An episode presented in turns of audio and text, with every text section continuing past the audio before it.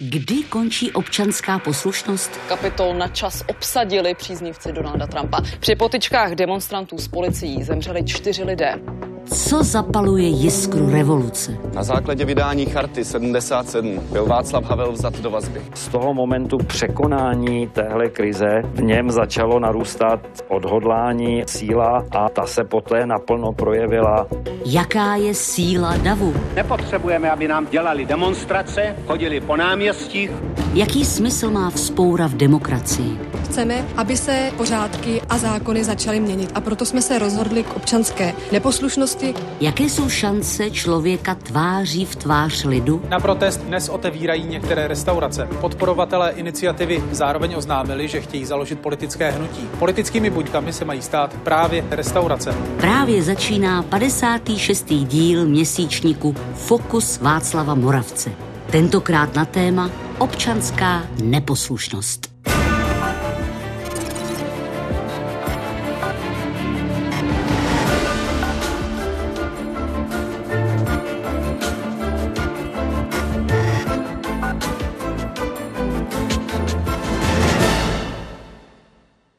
Vladař nesmí spoléhat nikdy na to, co kolem sebe vidí v klidných dobách, kdy občané potřebují státní moc. Tehdy je každý pln ochoty, každý slibuje a každý touží pro panovníka zemřít, protože smrt je daleko. Ale v krušných časech, kdy naopak státní moc potřebuje občany, nachází jich jen pořídku. Tato zkušenost je tím ošemetnější, že ji lze učinit jen jednou v životě. Proto moudrý panovník musí jednat tak, aby občané vždycky a v jakýchkoliv dobách měli zapotřebí státního aparátu a vladaře. Pak mu vždy zachovají věrnost. Nejen o občanské rebelii, právu na odpor a neposlušnosti bude řeč v dnešním fokusu. Při jeho sledování vítám vás, diváky z Pravodajské 24. Občanská neposlušnost.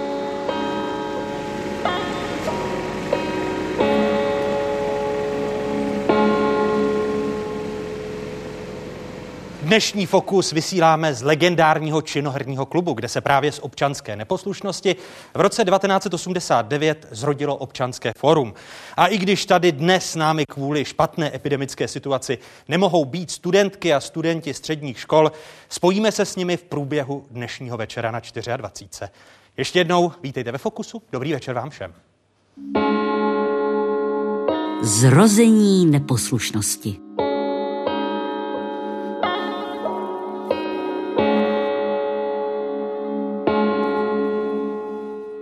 První kapitolu dnešního Fokusu otevírají herečka, zpěvačka Bára Hrzánová. Hezký dobrý večer, Bára. Dobrý večer, děkuji za pozvání. Dobrý A vítám večer. klinického psychologa, profesora Radka Ptáčka. Hezký dobrý večer. Dobrý vám. večer, děkuji za pozvání. Báro, označila byste se za rebelku? No vlastně ne, já jsem strašně spořádaný člověk a e, vlastně strašně ráda poslouchám. E, Teda pokud Promiňte, mám to- koho. A to, a to říká někdo, kdo v deseti letech v kádrovém posudku měl, že rozdmíchává reakční nálady? Hm. No protože já jsem v té době, tak jsem veškerou svoji energii, které jsem měla hodně, tak jsem ji opřela do toho, že budu takovou řadovou, slušnou, nenápadnou holčičkou. A já jsem fakt to asi přehnala a dělala, ať jsem dělala, co jsem dělala, tak se mi to nějak prostě vymklo z ruky. A jak jste v těch deseti letech rozdmíchávala reakční nálady? No to vědí ty soudružky a soudruzi, oni vždycky věděli všechno líp než, než my ostatní. A vy jste to v tom posudku neměla zdůvodněné, že jste... Ne, ne, ne, já jsem se měla vysloveně jsem reakční typ a, a, a že vlastně nějakým způsobem se stavím proti socialistické společnosti a eh, pravděpodobně i proti dělníkům a rolníkům, jako to šlo ruku v ruce. Že? Kde se v nás, pane profesore, bere eh, ta reakčnost, nebo ať nepoužíváme komunistický slovník rebelie? A, tak je to naprosto přirozený jev. A předtím, než se budeme ptát, kde se bere rebelie, bychom se měli vlastně ptát, kde se bere obecně poslušnost. A tady si musíme uvědomit, že poslušnost je něco, co je nám evolučně daného, protože člověk získal obrovskou vývojovou výhodu v tom, že se naučil spolupracovat. A spolupráce je vlastně taková jako forma a, sociální koheze. To znamená, že jsem schopen koukat, co ty druhý dělají a své chování tomu přizpůsobit. A tím druhým pramenem poslušnosti v podstatě opakem té rebelie je socializace, to znamená, rodiče mi ukazují, jakým způsobem dodržovat a nebo nedodržovat pravidla. To mi také ukazuje společnost, ve které žiji a tím posledním faktorem jsou situační faktory. To znamená, do jakých situací se dostávám. Kdybyste no, tedy analyzoval Báru Hrzánovou, tak e, její e, reakčnost a rebelie, byť chce být klidnou nebo chtěla být klidnou žačkou, tak byla projevem její socializace? A byla projevem, přirozeným projevem jejího vývoje. Protože kdy se to Báro stalo? V jakém věku přibližně? No kolem tak, já tohleto, tady ten posudek napsal, že bylo deset. Výborně. jsem tak... to měla. Ale v podstatě eh, já bych tomu řekla jednu věc. Já jsem se jako pořád ptala totiž. No, a já to jsem je... se ptala, eh, proč to tak je, nebo proč nám to soudružka vysvětluje tím a tím způsobem, anebo proč ten mácha, tak to byla jedna, to byl jeden velký teda lapsus můj eh, na té základní škole, když jsem se zeptala, eh, když, když jsme měli výklad máje tenkrát, tak eh, tam bylo, že mácha opěvuje naši krásnou socialistickou vlast. A mě to jako začalo teda prostě šroubovat v hlavě a přihlásila jsem se a teď jsem říkala, e, soudružko, učitelko, a jak už to ten Mácha věděl, jak to dopadne. No a to já jsem nevěděla, že dělám něco proti této společnosti. Mě to akorát prostě neštimovalo dějně. Jasně, jasně. Historicky to prostě mě nefungovalo. Já bych řekl, že tohle je naprosto typický projev, dneska říkáme rané adolescence, předtím by se řeklo ještě puberty, protože úkolem pubertáka je prostě principiálně vzdorovat vůči něčemu a to je jedno vůči čemu a s něčím se identifikovat. Takže bohužel u pubertáků, kteří projevují tu svoji vývojovou fázi naprosto typickým způsobem, tak je máme za ty rebely a v podstatě to chování označujeme jako za nevhodné přičemž je naprosto normální. Vy jste mluvil o té socializaci, o vnějších faktorech nebo situaci. Z ní se rodí neposlušnost občanská? A tak neposlušnost určitě k neposlušnosti přispívají situační faktory, protože neposlušnost se rodí buď z vývojových příčin, to znamená ve čtyřech letech, první stádium rebélie v uvozovkách, v pubertě, druhé stádium rebélie a Potom jsou to ty situační příčiny, které nás nějakým způsobem omezují v tom, co bychom chtěli, způsobují frustraci a na základě té frustrace my pak nějakým způsobem situačně reagujeme. To může být jeden zdroj. Ten druhý zdroj ovšem může být také to, že se z nějakého důvodu necháme strhnout davem. To znamená, staneme se účastníky nějaké sociální skupiny, která má určitý cíl a v té sociální skupině se naše individualita rozpouští, ztrácí se naše emoční zábrany a my se chováme tak, jak se chová dav. A Bára se nechá strhnout davem? To ne. Já si hlavně myslím, že vy mluvíte o demokratické společnosti. To znamená, že to má, že, to má, že ten člověk nějakým způsobem se svobodně vyvíjí mm. a svobodně prožívá všechna období, která patří k jeho svobodnému vývoji. Ale my mluvíme o době bolševika. Mm. A já jsem teda, musím teda se přiznat, teda nerada, ale musím to doložit. Já měla Hubertu někdy až kolem tak 17, 18, takže to tak, jako já jsem trošku retardovaná. Ale takže to nebyla ani, to nebyla ani provokace, ani jenom, jenom si říkám, jak se, ty, eh, jak se nám ty období pěkně vracejí, že vlastně člověk, který se ptá, úplně normálně se ptá, jenom proč, proč a chce odpověď, nechce rebelovat, v žádném případě nechce rebelovat, jenom chce dosáhnout toho, aby mu někdo odpověděl a někdo s ním hovořil. A vysvětlil mu, proč mi ten člověk něco říká a já mu mám slepě důvěřovat, že má pravdu. No a když, právě... to nedokáže, když to nedokáže zargumentovat. Jo? Je to vlastně, že v, v určitých dobách sebenaivnější dotaz nebo poctivý dotaz, upřímný dotaz se stává rebelí a to mně přijde velmi teda zvláštní. No je to zvláštní, ale právě to slovíčko proč považujeme velmi často za projev rebelie, protože když se děti ptají příliš proč, proč, proč a tím je čtyři nebo sedmnáct, tak eh, to rodiče můžou považovat nebo učitele za projev rebelie, protože... Ale to je pak problém těch učitelů, ale To je problém učitelů. To učitelé nastavují nějaké očekávání, že žák bude plně konformní, nebo že naše dítko bude plně konformní. No a ve chvíli, kdy se ptá, tak eh, je prostě problematický. To je, to je ta socializace a Báro, vám nikdo neuvěří, že jste opravdu, že chcete být klidnou, poklidnou Ano, dívkou, ano. protože vy jste se od toho špatného kádrového posudku propracovala až k hrdému Budžesovi jako Helenka Součková, která si zhruba před 20 lety, když přebírala Tálii, zase vysloužila kritiku kvůli občanské rebelii, že jste na půdě Národního divadla nebo na prknech Národního divadla pronesla pasáž z hrdého Budžesa. Ano, ano, ale to nebyla, taky to nebyla rebelie. Já jsem si opravdu dovnímal, domnívala, že všichni zúčastnění, a nejen v tom divadle, ale to je, ano, to je moje chyba, to je moje retardovanost, že si vlastně oddechli stejně jako já po té nesvobodě a, a, a po těch bolševicích, že si oddechli, že už dneska to, co se říkalo doma ve slušných společnostech, tato věta, že jsou rusáci a komunisti svině, akorát to nesmí říkat. Takže tato věta už se může říct na jevišti a nikdo vás za to nemůže perzekovat, protože máme svobodu slova. A vy jste nepočítala s tím, že nakonec skončíte v Bartolomějské a budete Mě muset... by to ve snu nenapadlo. Vůbec. Mě by to opravdu ve snu nenapadlo. A tím pádem to nebyla žádná rebelie. To nebyla ani občanská statečnost žádná. To bylo prostě normální konstatování společenské situace a přijetí demokratických principů naší společnosti. Pane profesore, vy uh, jste viděl hrdého Budžese. Ano, ano. Uh, Helenka Součková je tím klasickým provokatérem socializovaným, který vlastně uh, v rámci té socializace pronáší i, i ten výrok, který Bára tady řekla? Je to tak. a Vlastně hrdinové nebo řekněme, a osoby, které provokují, musí mít jednu takovou centrální charakteristiku a to, že mají nižší úroveň strachu.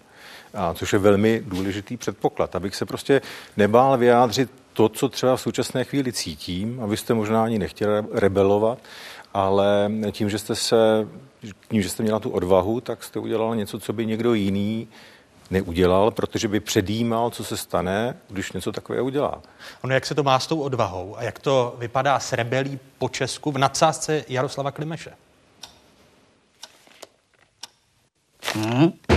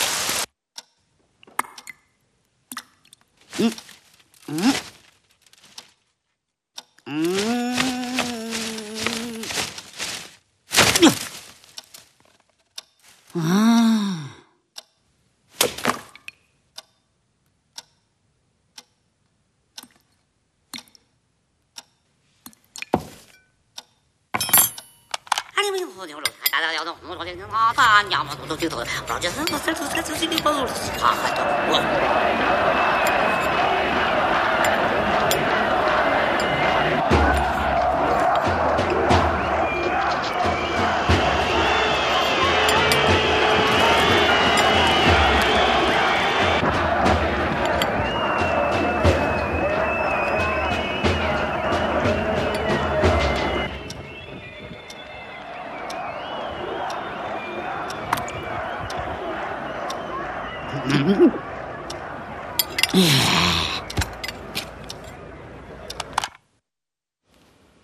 Když, pane profesore, navážeme na hrdinu z animace Jaroslava Klimeše, jaké ty situační faktory, které eh, rozhodují o té rebelii, jsou hla- hlavní? tak eh, bude to především, budou to především faktory, eh, které pocitujeme jako nějaké omezující. To znamená ve chvíli, kdy nemůžeme dosahovat toho, čeho bychom chtěli, ve chvíli, kdy jsme omezeni a na tom, na čem jsme zvyklí, tak to v nás vyvolává duševní nepohodu. Nicméně eh, tohle u většiny nemusí ještě vyvolat, vyvolat rebeli, protože k té potřebujeme, nebo projevení názoru, nemusíme to nazývat rebelí, protože k té právě potřebujeme tu lehce nižší úroveň strachu. Takže většina z nás očekává nebo čeká na to, až se někdo pohne, nějaký hrdina, něco řekne nebo nějakým způsobem se projeví a my se pak k němu přidáváme. A to pak můžeme nazývat takzvanou sociální nákazou. Prostě Ta sociální jde... nákaza, když jsme tady v činoherním, legendárním činoherním klubu vznik občanského fora, na tom byste ilustroval tu společenskou nákazu po 17. listopadu? Tak určitě je to takový eh, dobrý příklad, který to ilustruje. Prostě lidé se semknou kolem konkrétní myšlenky, která je dál vede a která jim pomůže právě překonat ten jejich individuální strach, protože v jakémkoliv davu, mase nebo skupině se do určité míry rozpouští naše osobnost a rozpouští se tedy i naše strachy, ale mohou se také rozpouštět hodnoty. Eh, vy jste byl také eh, dítě, které vyvolávalo reakční eh, názory jako Bára, nebo jste naopak byl já jsem byl spíše konformní dítě a byl jsem revoluční dítě, takže a pro mě to byla spíš otázka toho, co se děje v televizi a, a reakcionář jsem nebyl. Je, je, je to snažší, když máme, protože v té době, před rokem 1989, tady byl společný nepřítel, eh, který mohl přispět k šíření té v úvozovkách sociální nákazy. Je to dnes těžší rebelovat, Báro? Já pořád, já, já pořád e, mám takový pocit, že rebelem tady podle toho našeho povídání je každý člověk, který svobodně přemýšlí a e, který nějakým způsobem si udržuje vnitřní svobodu tím, tím, že vůbec jako svobodně dýchá, jako že neposlouchá e, všechny názory a nepřijímá je za své. Jo. Protože k tomu, aby člověk, nebo aspoň já teda za sebe, abych přejala něčí názor a udělala tu pohodlnou věc, že se někoho chytím, chytím za ruku a nechám se vést. To znamená, že část své odpovědnosti hodím vlastně na něj, tak musí mít důvěru. A ta důvěra z něčeho pramení přece. Jo. Takže ten společný nepřítel, já si myslím, že společný nepřítel je prostě m, mm, taky jako vlastně taková fáma, nebo taková prostě jako společný nepřítel. Společný nepřítel je prostě to, co nás nutí, abychom se svobodně nevyjadřovali, abychom svobodně nedýchali a abychom svobodně nepřemýšleli a neptali se pořád na to, proč. Dobře, já vás poslechnu, ale dejte mi pádné důvody a, a důkazy, nebo dejte mi, dejte mi tu možnost, abych vám mohla důvěřovat. No ale před tím rokem 1989 tady pan profesor Ptáček to zmínil. Eh, většina lidí spíš byla konformní, ptát se proč a váš otec toho byl příkladem, kdy ano. musel po 68. opustit právě ano. činoherní klub eh, kvůli svým politickým názorům, protože moc se ptal, tak eh, přece... On konal, no. On konal. Tak to, tak to přece souvisí, ne? Souvisí. Eh, asi, asi samozřejmě, myslím si, že mladí lidé, že to mají že to maj v tomhle v té orientaci těžší, samozřejmě. Než jsme to měli my. Než jsme to měli my. To, co si, to jsem, to, ale zase na druhou stranu, oni se narodili s větší vnímavostí a jsou chytřejší, než jsme byli my. Já když se dívám na, na lidi, kterým je už 15, 16, 17 let a vzpomenu si eh, na sebe, eh, tak jenom prostě mm, smekám klobouk, protože, protože oni jsou opravdu, opravdu dál, než jsme byli my. Ono to bude znát i z těch otázek, které teď eh, do fokusu, do fokusu přicházejí. První otázka je z Břeclavy. Dobrý den, jmenuji se András Král a studuji na gymnáziu v Břeclavi. Mám na vás otázku. Jak daleko je jedinec schopen zajít za své morální hranice, je-li součástí davu? Děkuji za vaši odpověď.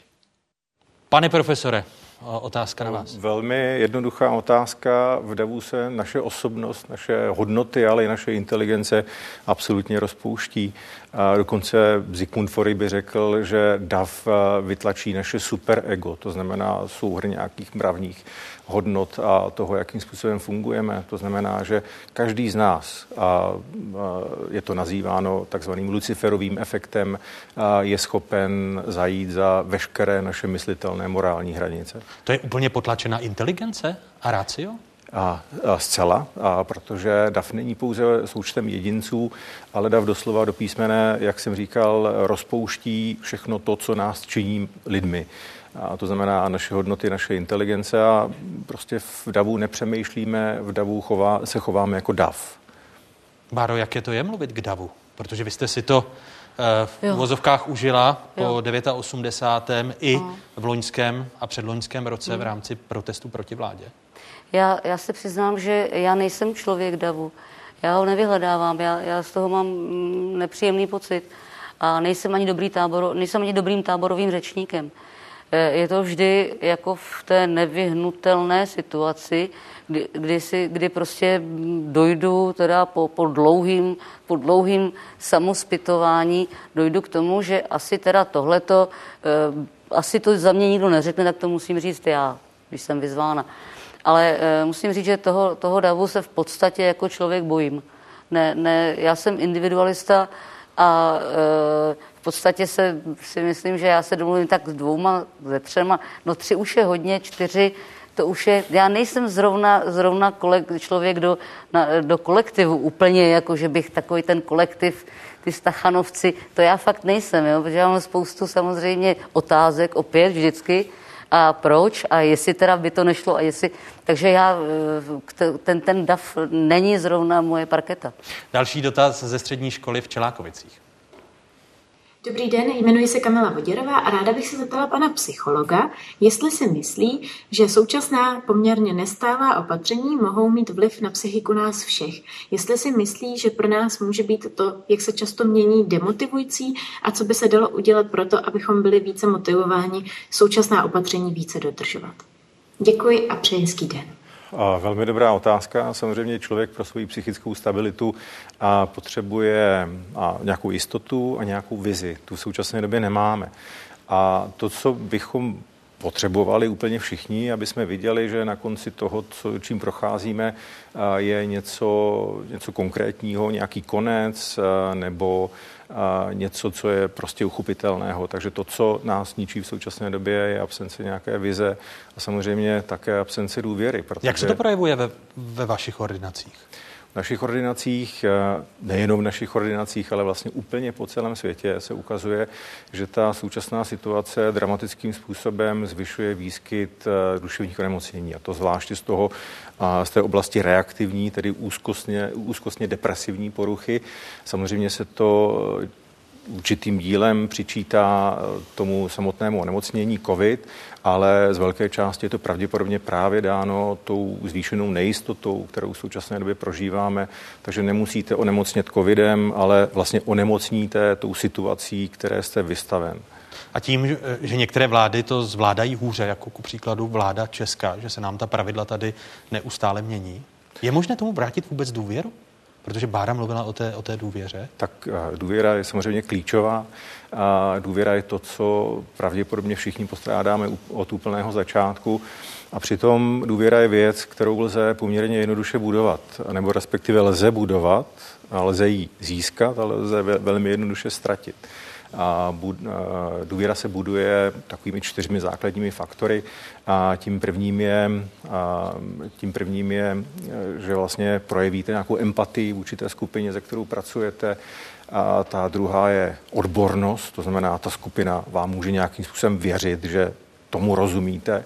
A to třetí je otevřenost a upřímnost, takže opět se můžeme ptát, kolik upřímnosti a otevřenosti vidíme v té současné komunikaci. A ten čtvrtý faktor je závazek. To znamená, cítím, že ten, kdo se mnou komunikuje a kdo mě eventuálně nějakým způsobem ovlivňuje život, takže si skutečně dá nějaký závazek tu moji situaci zlepšit. A já ani jeden z těch faktorů který jsem zmínil v té současné situaci, opravdu nevidím. A pak tady máme lidi, kteří přišli o práci nebo nemohou vykonávat své povolání, jako ku příkladu herci, eh, hospočtí eh, a, a podobně. Cirkus. Cir- My cirkusáty, to tam patří všechno.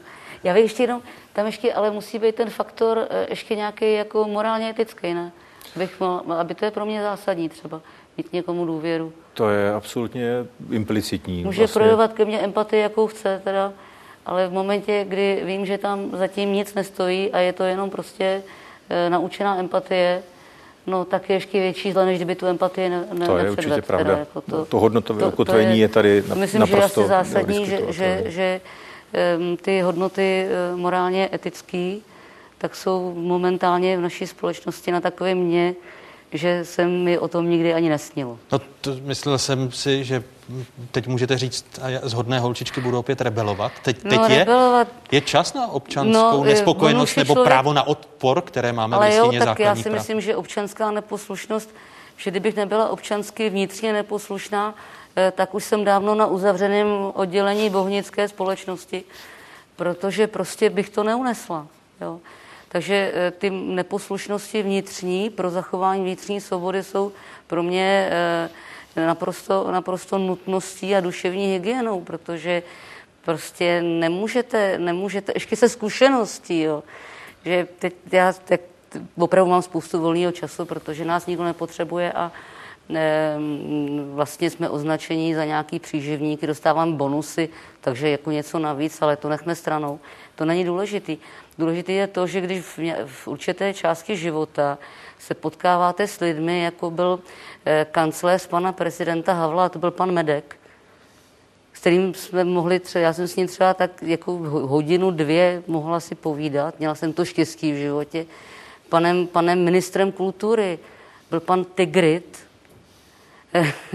do divadla chodil pan Uhde, ale nechodili tam jako vládní návštěvy ve státní svátky, chodili normálně jako občané do divadla a zajímalo, zajímala je kultura a nejen do divadla, ale na výstavy, na koncerty, na, na malé žánry hudební, tak potom si opravdu těžko zvykáte na tyto poměry, které tady vládnou a těžko ve vás někdo, i kdyby tu empat, empatii nakonec projevili všichni dohromady, tak já prostě tu důvěru nemám.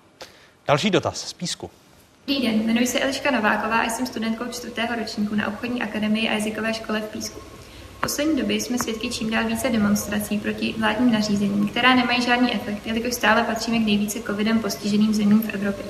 Jaké kroky, i ty nepopulární, by podle vás měla vláda přijmout, aby lidé přestali žít ve strachu z vládních nařízení, přestali se udávat z občanské neposlušnosti a namísto toho přijmuli účinnost opatření opět za vlastní? Děkuji za odpověď. Pokud byste byl ve vládě, pane profesore, jak byste odpověděl, respektive jaká nařízení byste přijal? Tak eh, já bych rozhodně ve vládě nebyl, to je asi úplně první věc. A ta druhá věc je, a nemůžeme potlačovat strach a nepokoje dalšími nepopulárními nařízeními. To znamená, my se v současné době, nebo respektive vláda se v současné době diví, že lidé protestují, že v úvozovkách rebelují, například tím, že nenosí roušky tam, kde mají. A já se vůbec divím, že se někdo diví, jaká ta situace v současné době je. A naopak, já se divím, že není ještě horší.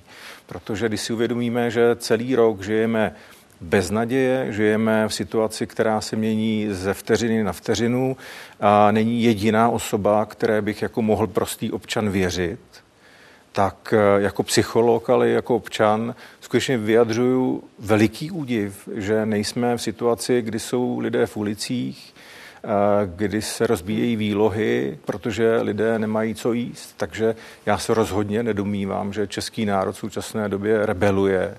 A já se nedomývám, že by měla být ještě přísnější opatření. Já se domývám, že to, co by nám všem pomohlo, kdyby jsme se semkli kolem jedné idei a kdyby jsme dostali důvěru od vlády, protože základem krizové komunikace, která naprosto tady chybí, je legitimizace pocitů.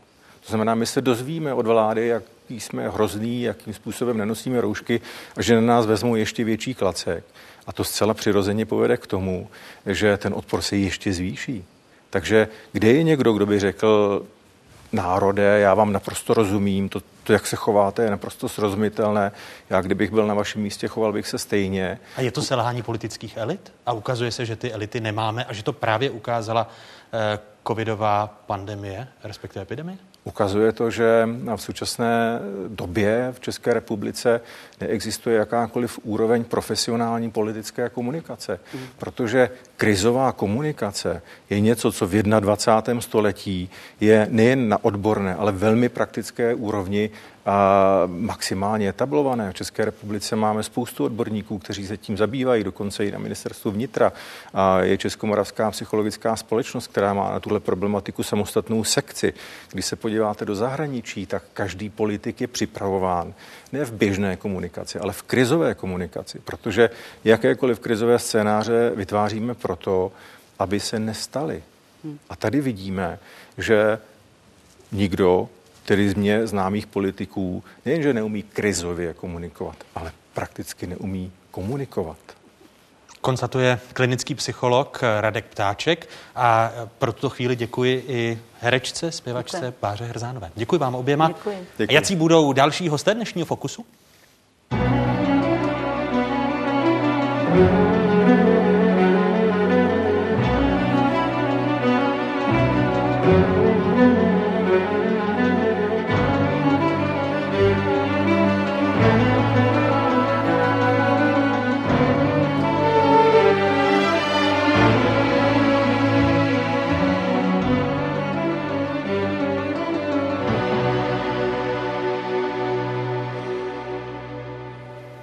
Povstání, revoluce, rebelie nás provázely napříč dějinami. Jaké podoby ale měla občanská neposlušnost konkrétně ve druhé polovině 20. století a na počátku 21. století? Vraťte se s námi v čase. U nás už se nehádáme, kdo má větší zařazení mezi kulaky stačila kromě majetku také neochota vstoupit do družstva. V některých případech byly celé rodiny vystěhovány ze statku jen proto, že se jejich majetek zalíbil družstevním funkcionářům. Mě sundali z traktoru mezi vratama a už jsem s rodičema nemohl promluvit a moje rodinu odstěhovali do červených peček do Cielny, kde dostali jednu místnost bez příslušenství. Vysídlování těchto osob mělo odstrašit rolníky, kteří z různých důvodů dosud váhali se vstupem do jednotného zemědělského družstva.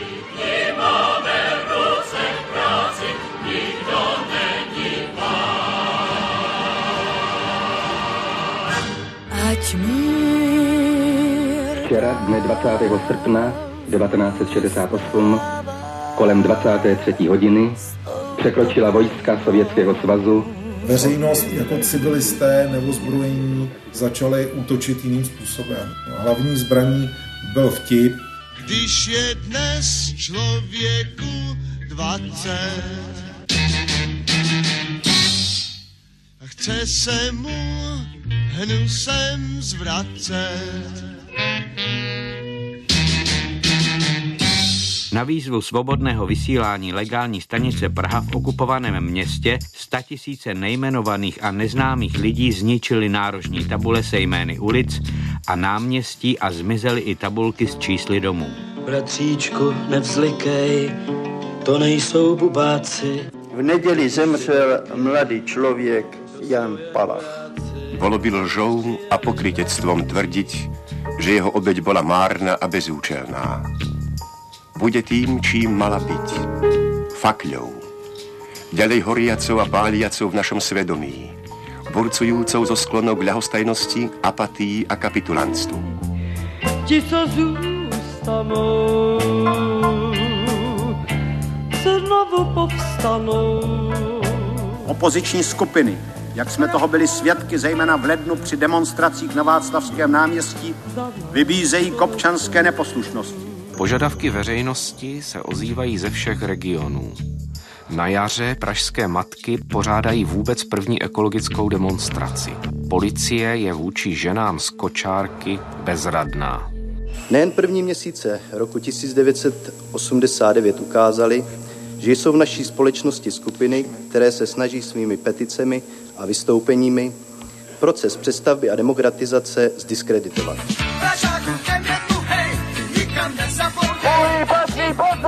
Občanská neposlušnost patří k tradičnímu protestu proti perverzi moci, k níž má skon každý politický systém.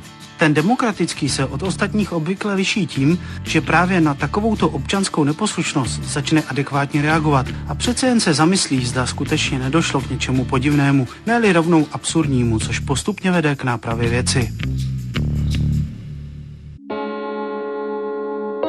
Dějiny neposlušnosti.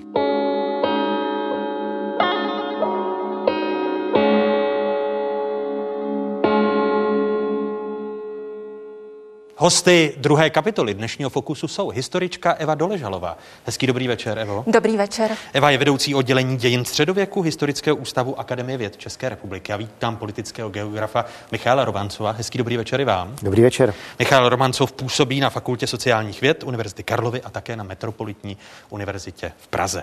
Začnu u vás, Evo. V předchozím příspěvku jsme viděli příklady v sporu v moderních dějinách když se dostaneme na začátek, kdy lidé přestali věřit, že je všechno dané a začali se domáhat svých práv? No, to je frapantní otázka, protože tím narážíte na to takzvané učení o trojím lidu, kdy jakási danost někdo vládne, někdo se modlí a někdo pracuje a jediná spravedlnost, která existuje, je u Boha. A když budeme hledat, kdy vlastně začínáme nalézat v pramenech zprávy o revoltách, protože o revolucích ve středověku ještě mluvit nemůžeme, dostaneme se do 12., 13., ale spíše až do 14. století. A pak budeme logicky pátrat také po důvodech, které k tomu vedly. No a, a, a ty revoluce? Uh, a pokud, pokud revoluce? abychom byli tedy úplně korektní, tak o revolucích začínáme mluvit až ve chvíli, kdy ta to hnutí má za cíl změnit společenský politický režim. A vlastně těmi prvními velkými revolucemi je až ta velká francouzská revoluce, americká revoluce a pak už ta celá série moderních revolucí, ať už to byla revoluce ruská, čínská a tak dále. A jaké nástroje tehdy lidé v těch revolucích měli? Myslíte v těch středověkých? Hmm. Eh, no, eh, ono možná bychom se mohli ptát i po těch cílech, které ty lidi do nějakých nepokojů, revolt hnali. A úplně Jednoduše by se nám mohlo zdát, že tím základním cílem byl hlad nebo nějaká absolutní frustrace z toho, jak se lidé měli. A ono to tomu tak překvapivě nebylo, protože tím hnacím motivem eh, o, ve chvíli, kdy mluvíme o revoltách, revolucích nebo revolučních hnutích ve středověku, jsou potom eh, vlastně motivy, kdy ti lidé zažili, dostali nějaká práva a ta práva jim byla postupně ubírána nebo omezována nebo zcela popřena. A teprve v tu chvíli vlastně ti lidé, když poznali, jak se můžou mít, jaké mohou mít postavení, tak potom o tom můžeme mluvit jako o nějaké revoltě. A tady to začíná mít revoluční náboj, který už jsme schopni sledovat zhruba od toho 14. století dále. Jak výrazné jsou i z pohledu politického geografa, ale i historičky, ty národní odlišnosti rebelí? Souvisí to s nějakou národní kulturou, Michaeli? Já si myslím, že spíš než s národní kulturou to souvisí s tím, jaká byla struktura té každé společnosti. Protože ty společnosti, když se omezíme pouze na Evropu, protože ten mimoevropský areál je za prvé rozlehlejší a za druhé tam ta vývojová trajektorie byla jiná, tak každá ta společnost se eh, lišila tím, například kolik lidí žilo ve městech, eh, kde byla velká koncentrace lidí, kde existovaly jiným způsobem definované svobody, řekněme ty individuální svobody, a kolik lidí v té které společnosti žilo na venkově, jaké byly komunikační možnosti. V tak eh, malých, eh, dobře komunikačně propojených společnostech, jako třeba bylo historické Nizozemí nebo Poríní, se všechny vzruchy, včetně, dejme tomu, těch rebelí nebo revolučních ideálů, šířily podstatně rychleji než eh, v teritoriálně daleko rozlehlejších celcích v jako evropském Rusko. kontextu, třeba Rusko, ale nebo hmm. svého času polsko-litevský stát, který vlastně částečně ležel tam, kde my dneska vnímáme Rusko. Jak, jaké formy a projevy vlastně ty rebelie měly? My v, v českých nebo v národních dějinách se učíme o defenestraci, to je asi jedna z nejznámějších rebelí. Eh, jaké projevy a formy měly třeba v Rusku? Eh, v Rusku jsou nejznámější vzpoury těch eh, vlastně až ikony, ikonizovaných nebo glorifikovaných potom bolševickým režimem kozáckých vůdců, jako byli Emilian Pugačov nebo Stěnka Razin. Ono jich samozřejmě bylo výrazně víc, ale tihleti dva eh, jakoby tak eh, vstoupili, vstoupili do dějin a tam eh, vlastně v tom ruském prostoru historicky platilo to, že relativně málo těchto věcí mělo řekněme, eh, ten, ten základ byl v něčem, co bychom označili jako by konstitučně liberální požadavky. Daleko spíš to bylo něco, co bychom mohli označit za požadavek národně emancipační. Eh, konkrétně v tom ruském prostoru, protože to bylo, bez ohledu na to, jak se to jmenovalo historicky, no to vždycky bylo impérium, to impérium bylo Multietnické bylo multikonfesní, tak znamená náboženské požadavky nebo právě ty etnické požadavky, persekuce nějakých těch menšin. To velice často byla roznětka nějakého eh, velkého problému, anebo to mohla být sociální nespravedlnost. Problém je právě, že, eh, a to platilo pro jakoukoliv formu ruského státu a platí to bohužel i pro to současné Rusko, ta společnost nikdy nebyla natolik otevřená, aby se dalo předejít případným revoltám tím, že by ta společnost eh, věděla o problémech, které má a byla by schopná a ochotná je komunikovat. Eh, proto těch revolt nebo neposlušnosti je méně než v otevřených společnostech? Já bych řekl, že tomu tak není, protože občanský protest v demokratické společnosti to není revolta. Od toho máme veřejný prostor, aby jsme ten veřejný prostor využili mimo jiné k tomu, abychom tam vyjádřili svůj názor. Teď ten názor eh, je naprosto v pořádku, že v demokratické společnosti názor, který prezentujeme, je nesouhlasný. V Rusku je problém ten, že veřejný prostor je určen pouze k tomu, aby se v něm rituálním způsobem demonstrovala loajalita vůči tomu, kde je momentální držitel, držitel moci. To je, myslím, ten naprosto zásadní rozdíl, dejme tomu mezi Ruskem a zbytkem eh, Evropy, nebo rozhodně tou Evropou západní. Eh, ano, Evo. Já jsem se chtěla vrátit jenom to. Teď už to vypadá trošku až nepatřičně, ale když už jste použil defenestrace jako jeden ze symbolů spíš počátku revolucí než nástrojů, tak eh, tady bychom se vrátili k určitému českému specifiku. Ono se to dost často uvádí a mnohdy to bývá v těch západoevropských učebnicích i takové jediné datum z českých dějin, že se učí o roku 1618 jako o třetí pražské defenestraci, ale my máme historicky prokázané minimálně tři, pokud pomineme takové ty ne, neúplně doložitelné nebo prokázané defenestrace. A pokud bychom v historických pramenech pro, eh, procházeli data o tom, kde takový nástroj byl použit, k zahájení revoluce nebo kdy k tomu zkrátka došlo, tak jsme skutečně výjimeční, protože defenestrace byla používána spíše jako nástroj k odstranění některého z nevhodných politiků, tak se to v historii objevuje i v jiných zemích, i v moderních dějinách ale snad jediná pří, eh, jediný případ, který je snad relevantní k těmto datům, se vztahuje do 70. let 14. století v dnešní belgické Lovani, kdy došlo k rebelii a byly skutečně, bylo 15 radních vyházeno eh, z oken jakožto nástrojích likvidace a vlastně vyústění určité vzpoury, ke kterému v tom městě došlo. A když srovnáváme eh, národ český s jinými národy ve střední, po případě západní Evropě, tak my nejsme tak revoltující národ. Eh, my nejsme revoltující národ do jisté míry. V momentě, kdy, ten, kdy dojde k určité souhře okolností, a k určitému překročení, řekneme, té poslední kapky v poháru s vodou, tak potom dokáže i český národ eh, se obrátit proti svým vládcům. A konec konců ta anomálie, eh, o které psával alespoň v tomto smyslu profesor František Šmahel, totiž husické hnutí, husická revoluce, husické revoluční hnutí, abych dodržela přesnou politologickou terminologii, je toho dokladem, protože je skutečně na svou dobu výjimečným hnutím, které se k té revoluci v mnoha ohledech blíží. My máme opět velké množství otázek od eh, studentů středních škol eh, z celé České republiky. Míříme do Chrudimi. Dobrý den, jmenuji se Anna Pánková a chodím na gymnázium Josefa Resla v Chrudimi. Zajímalo by mě, jaké jsou nejčastější společenské problémy nebo jiné podněty, které v minulosti způsobovaly projevy občanské neposlušnosti a jak se tyto společenské problémy liší nebo naopak podobají těm, které naše společnost zažívá v současné době. Děkuji. Začneme u Evy Doležalové. Ty nejčastější problémy společenské. Které... Ono se to paradoxně možná moc nemění, protože asi kolega se mnou bude souhlasit v moderních událostech. Eh, můžeme začít od eh, jakési nespokojenosti, může to být hlad, může to být drahota, ale paradoxně těmi hybnými momenty je opravdu zásah do práv. My bychom řekli v moderní době asi lidských práv, ale ve středověku se mohlo jednat o výsady, nějaké svobody, které ti dotyční lidé nebo korporace městské mohly mít. A pak se jedná také o věci, které jsou nám důvěrně známé, a to je zvyšování daní které mnohdy vedlo k revoltám a k odboji eh, napříč celou společností. Takže i ta podobnost, byť je to samozřejmě trošku ahistorické a neměli bychom to asi úplně dělat, srovnávat 14. 15. století a století 21. tak jisté, hm, řekněme, podobné momenty tady jsou. jsou? Podíváme-li se, ano? Já bych naprosto souhlasil s tím, co, co bylo řečeno, eh, protože eh, vlastně lidé vždycky mají tendenci hájit si svůj prostor. Prostor, který si domnívají nebo který mají k dispozici. Eh, možná bych jenom ještě upozornil na jednu věc, která v dotazu té studentky zazněla. Já nevím, jestli to tak bylo myšlo nebo ne, ale tam explicitně zazněl odkaz na ty občanské nepokoje.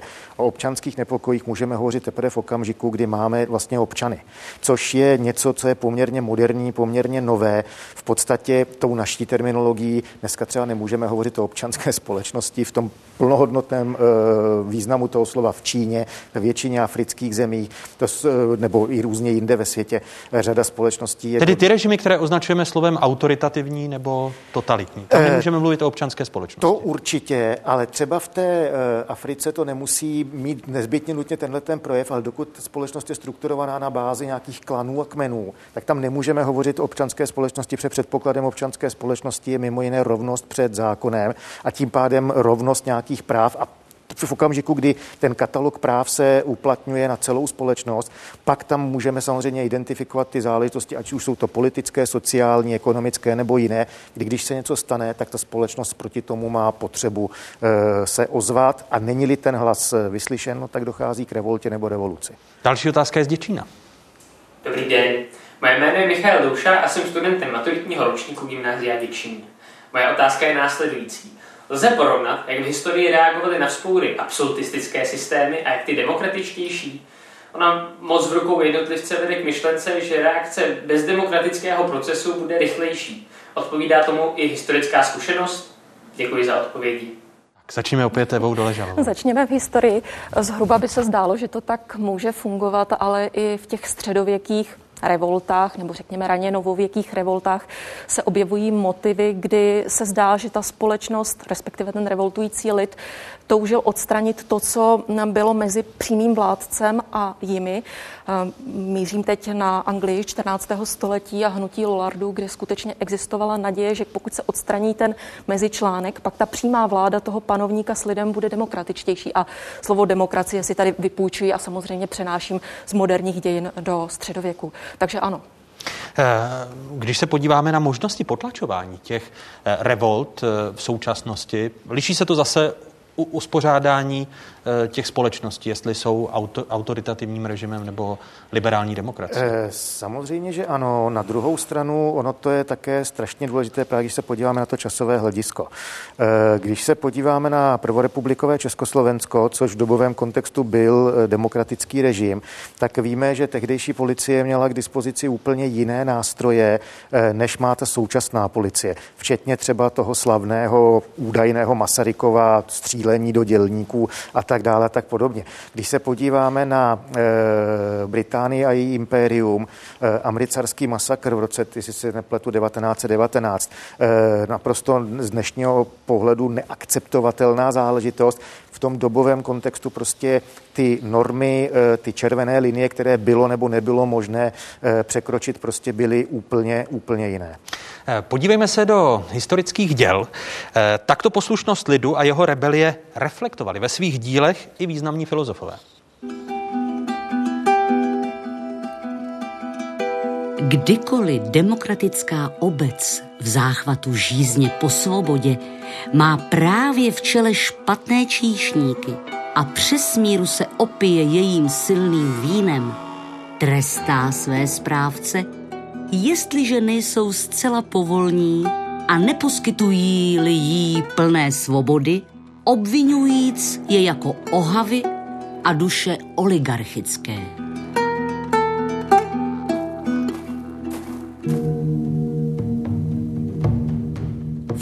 Totiž povstání vzniká pro nerovnost, kde mezi nerovnými bývá nepoměr. Doživotní království totiž jest nerovností jeli mezi rovnými, neboť touha po rovnosti vždy pudí k odboji.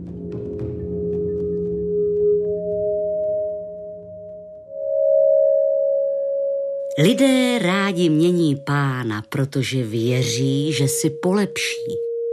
A v této víře se chápou zbraní proti svému vládci, ale jsou zklamáni protože se začas přesvědčí, že si pohoršili.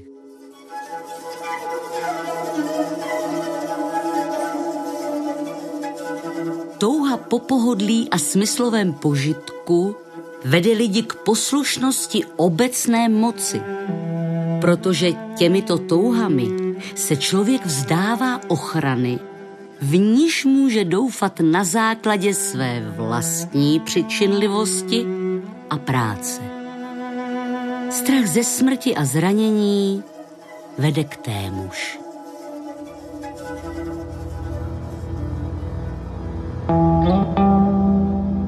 Dokud se zlo nestane všeobecné a špatné záměry vládců se nestanou viditelné, nebo jejich pokusy citelné většině, není lid, který je spíše nakloněn trpět, než si zjednat sám právo vzepřením, ochoten se pozdvihnout.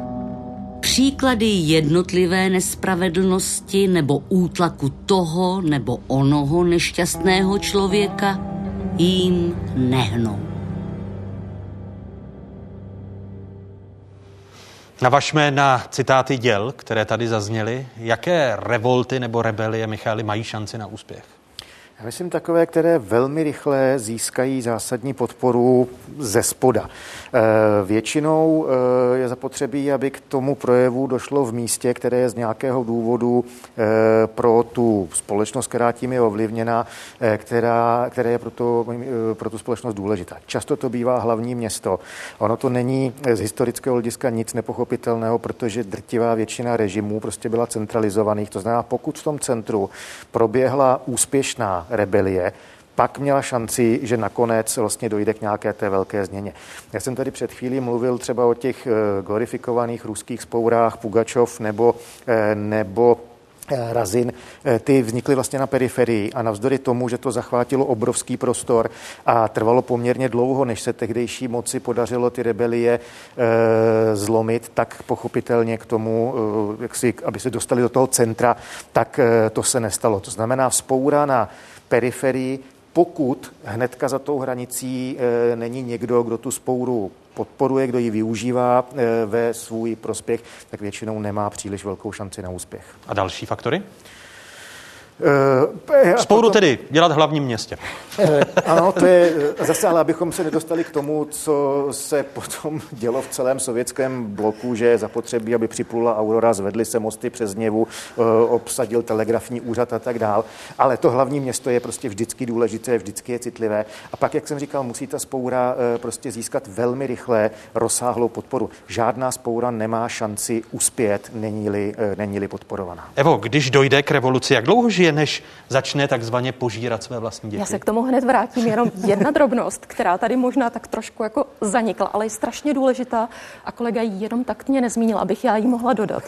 Protože pokud má revoluce uspět, musí mít politický program a ten program, ať to mluvíme o středověkých revoltách, tak o moderních revolucích, pokud ten program není formulovaný, artikulovaný, už to slyšíme, čtyři pražské artikuly, husická revoluce, německá selská válka, 12 artikulů z Memmingen a tak dále, pokud ten program není řečený, jasný, srozumitelný těm lidem, kteří se za ním sjednotí, pak ta revoluce, revolta nemá šanci na úspěch. Protože takové to já mám hlad, jsem v bídě, nestačí k tomu, abych s tím systémem eh, pohnula. A většinou také, pokud jsou uspokojeny ty lidské potřeby, a tak tomu bylo i v mnoha historických revoltách, i ve středověku, že například někomu bylo umožněno vykoupit se z nevolnictví, mluvíme o těch anglických revoltách, v tu chvíli ti lidé odcházeli a nechávali ty své spolubojovníky, tak říkajíc, na holičkách v boji.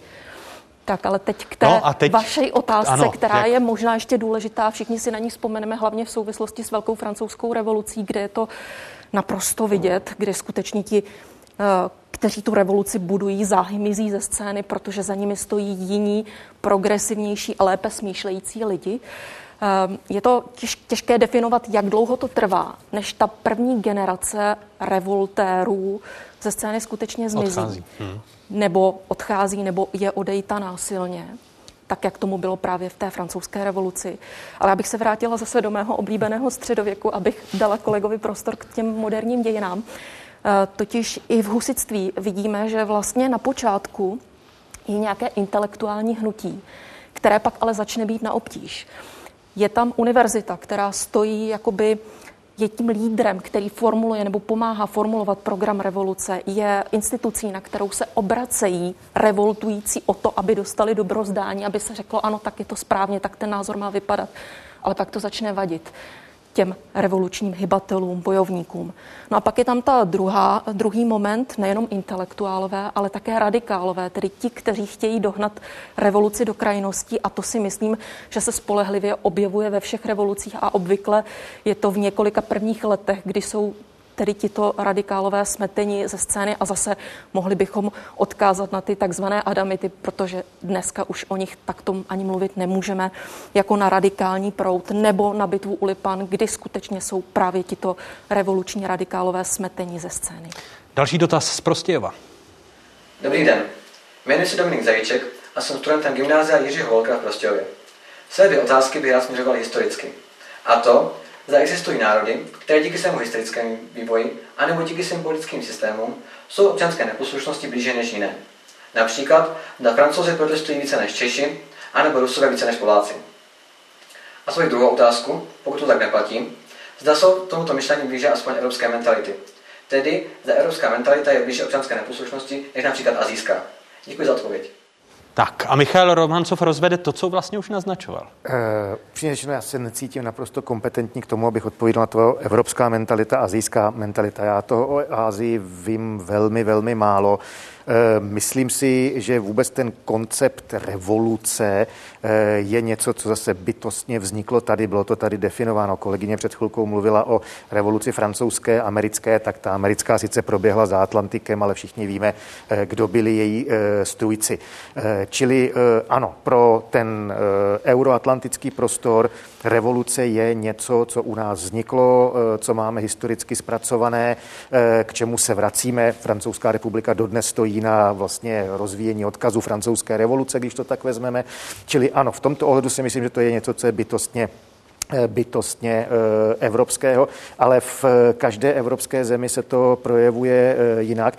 Vlastně asi ten nejslavnější revoluční rok, ten slavný rok 1848 a vůbec potom to období vlastně od konce napoleonských válek do toho roku 48, kdy v Evropě proběhlo těch revolucí celá řada, tak já se vrátím k tomu, co jsem říkal na začátku. Tady byly tenkrát v Evropě národy, které měly primárně ty konstitučně liberální požadavky, protože už jako politické těleso existovaly typicky Francie, byly národy, eh, které eh, tohle ještě neměly a proto tam ty eh, požadavky revoluční byly spíš národně emancipační.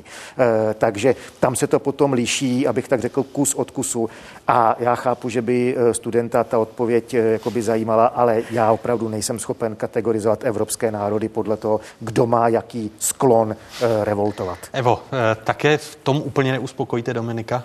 Asi ho úplně neuspokojíme, protože jsme oba specialisti jen spíše na evropské dějiny, ale myslím si, že v tom dotazu zaznělo, nebo je v tom takový podtext, který jsme tady trošku zmínili v té diskusi, totiž Máli někdo za něco bojovat, většinou také musí něco předtím ztratit. A jestli samozřejmě začneme mluvit o jakýchsi právních systémech, normách, které v té společnosti platí, můžeme mluvit v moderní společnosti o lidských a občanských právech.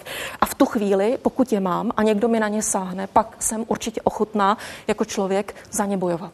My opakovaně sledujeme protesty v Rusku a toho se týká další otázka, která přichází tentokrát z Písku. Dobrý den. Jmenuji se Daniela Hincu a jsem studentem čtvrtého ročníku obchodní akademie a jazykové školy v Písku. Rád bych se vás zeptal, zda si myslíte, že probíhající protesty v Rusku, které se staly reakcí na začení vůdce opozice Alexeje Navalného a na publikaci videa pod názvem Palác pro Putina na jeho YouTube kanálu, mají reálnou šanci způsobit změnu v pevně zakořeněném putinovském systému posledních 20 let a jaký postoj, kromě nesouhlasu, by měla zaujmout Evropa vůči Rusku? Děkuji za odpověď.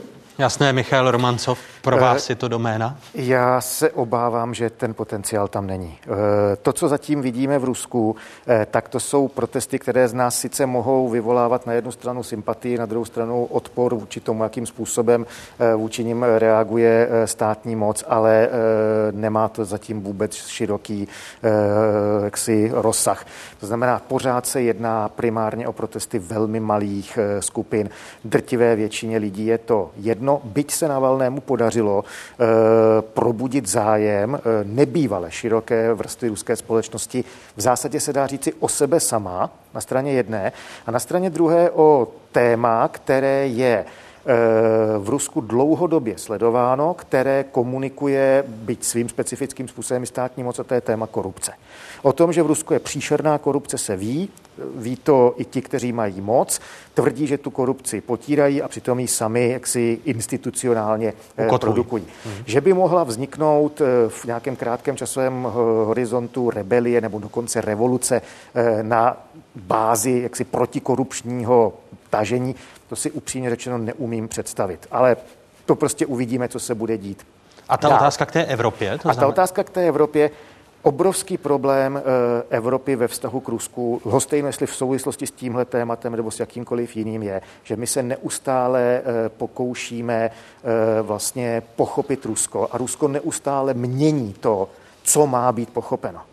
To znamená, začněme hrát s Ruskem, eh, jako s jakoukoliv jinou zemí. To může být s Čínou, s Brazílií, se Spojenými státy, tu hru tak, eh, jak chceme my. To znamená, my jsme Evropa, chcete s námi komunikovat, komunikujte. Nechcete s námi komunikovat, nekomunikujte. Co je to komunikace, Rusové velice dobře vědí.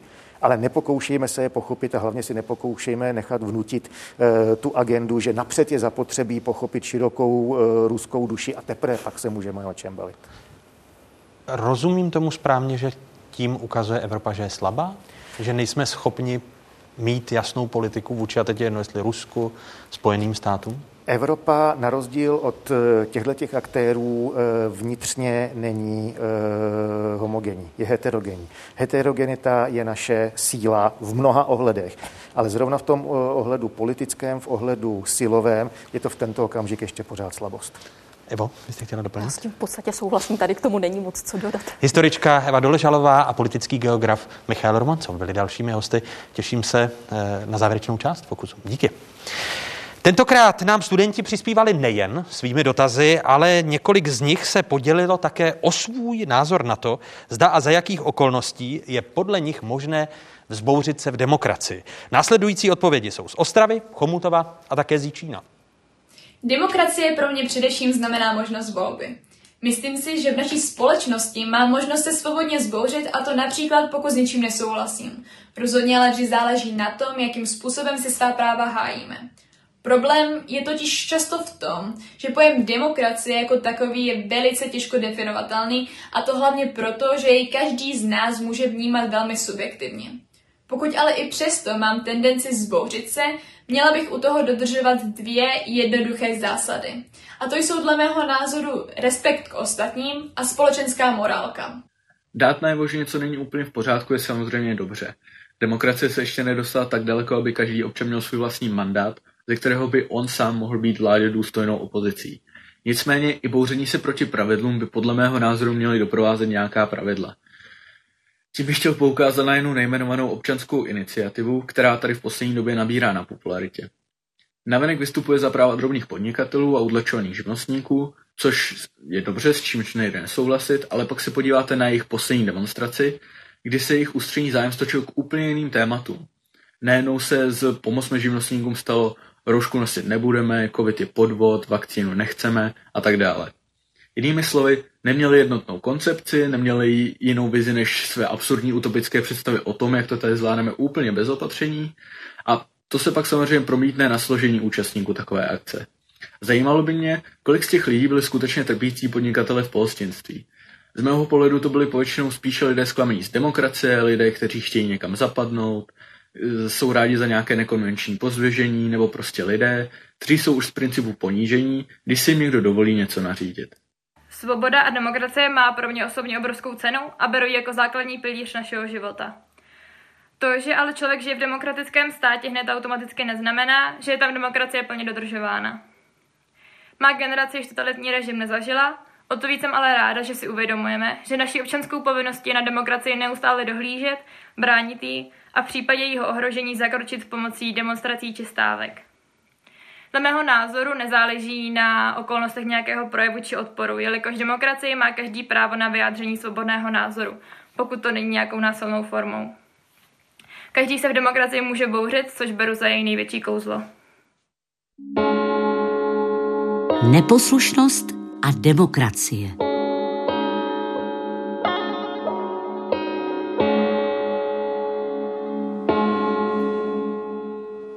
Hosty třetí kapitoly dnešního Fokusu jsou oceňovaná spisovatelka a překladatelka Radka Denemarková. Dobrý večer. Dobrý večer. Dobrý večer. Děkuji, že jste přijal mé pozvání a vítám ústavního právníka profesora Jana Kyselu, který působí na katedře politologie a sociologie právnické fakulty Univerzity Karlovy, protože je vedoucím této katedry. Dobrý večer i vám, Jana. Dobrý večer.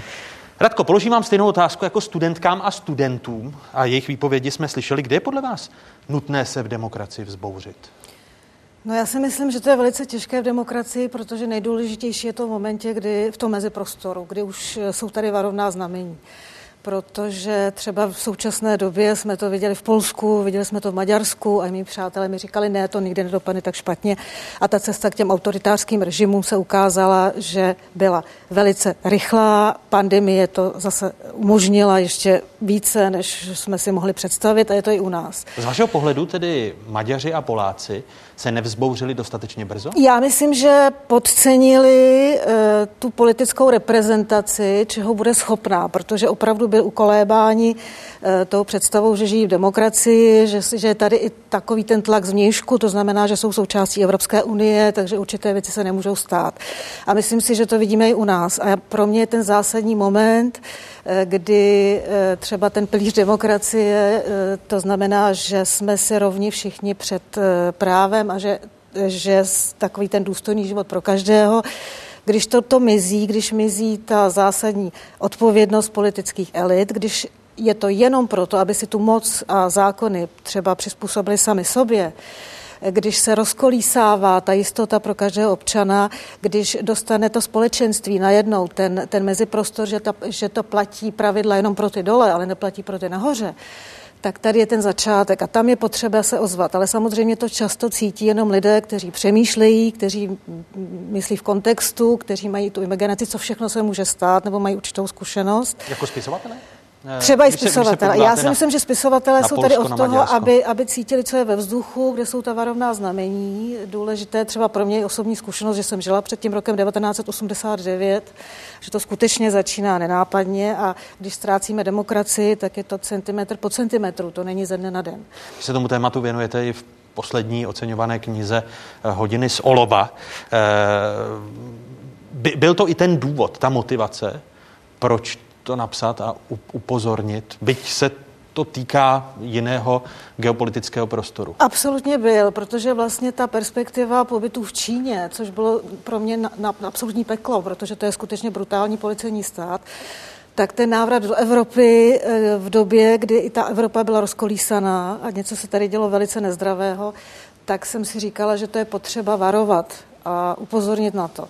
Vy se vrátíte z, z tohoto to je vlastně společnost, která nemá jméno. Tam se skutečně propojilo a e, ta totalita má novou podobu, protože to nejhorší z komunismu, nejhorší z kapitalismu a ekonomicky to funguje, tak ten ekonomický pragmatismus zaslepuje všechny.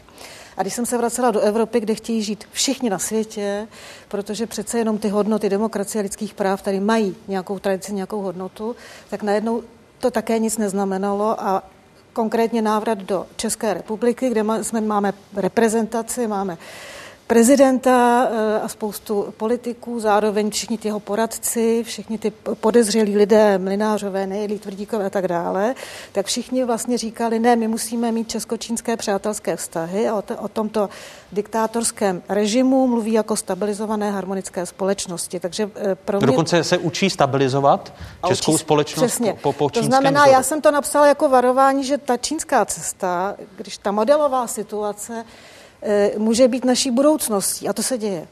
To je role spisovatelů, role právníků. Navíc ústavních právníků. Od vás se očekává to, že jste spíš arbitři, než abyste se vzbouřili? Nevím, jestli arbitři. No, určitě ti, kteří upozorní na limity, které moc má.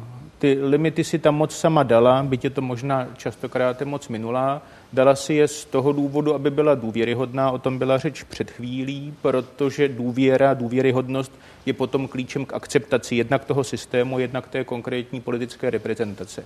Ve chvíli, kdy ta moc nebude limitována žádnými předvídatelnými pravidly, bude podezřelá z toho, že si počíná své volně, nebo že sleduje nějaké skryté, možná své vlastní zájmy, čímž se otevírá otázka, proč mám takovou moc, která neslouží obecnému zájmu či obecnému dobu, proč ji mám vlastně poslouchat, ve jménu čemu, čeho jí mám poslouchat.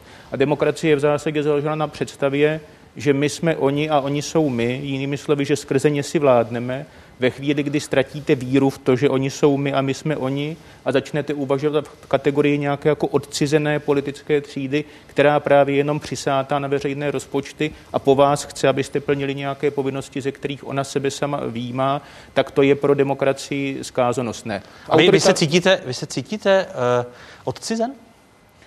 Hmm, to, to je těžké. Tak já možná nejsem, ale připadám si z částky trošku být součástí establishmentu vzhledem k nějakému jako sociálnímu postavení, takže já si nepřipadám úplně odcizený od nich, protože já je nevnímám jako ty úplně cizí, jelikož je poměrně často potkávám ty představitele. Pro, pro vás to není propast, my a oni. Přesně, pro mě to taková propast není, takže ptáte se mě vyloženě jako na osobní stanovisko, tak já si odcizený nepřipadám.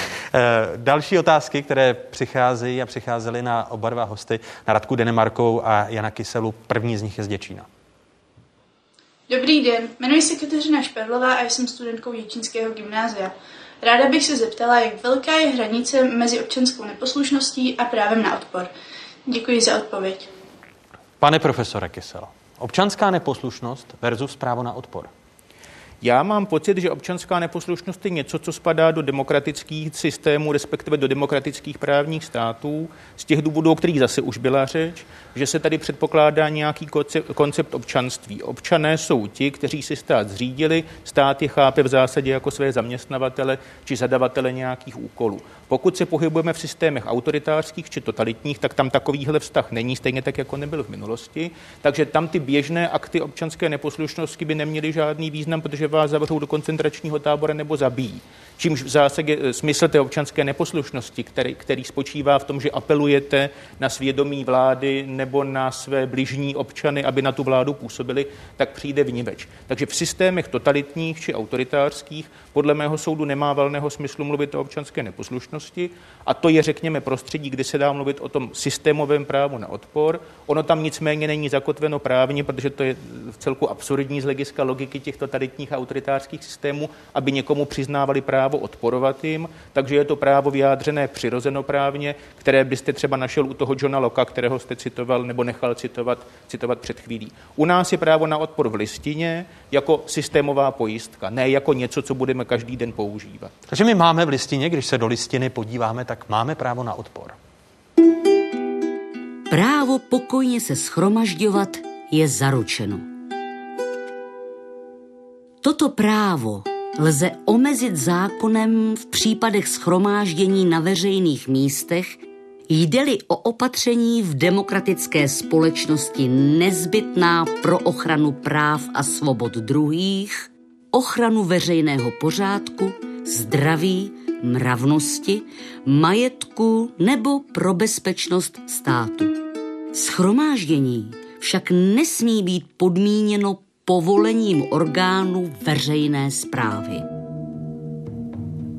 Občané mají právo postavit se na odpor proti každému, kdo by odstraňoval demokratický řád lidských práv a základních svobod, založený listinou, jestliže činnost ústavních orgánů a účinné použití zákonných prostředků jsou znemožněny.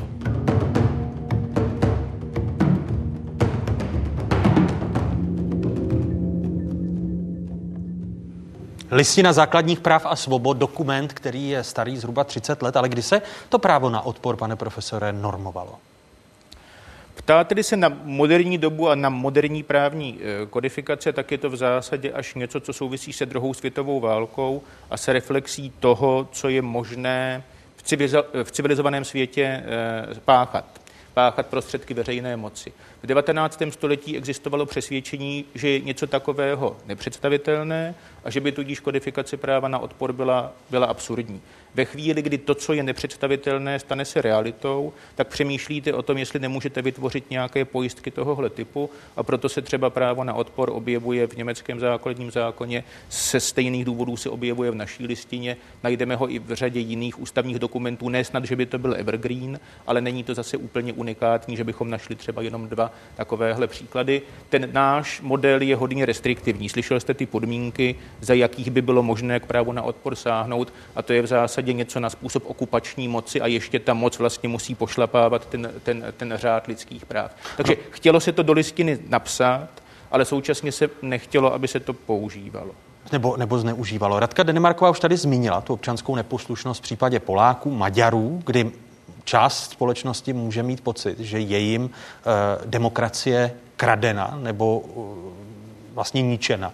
Eh, jak byste jako právník definoval právě tyto, tyto hranice? Pocit ukradené demokracie.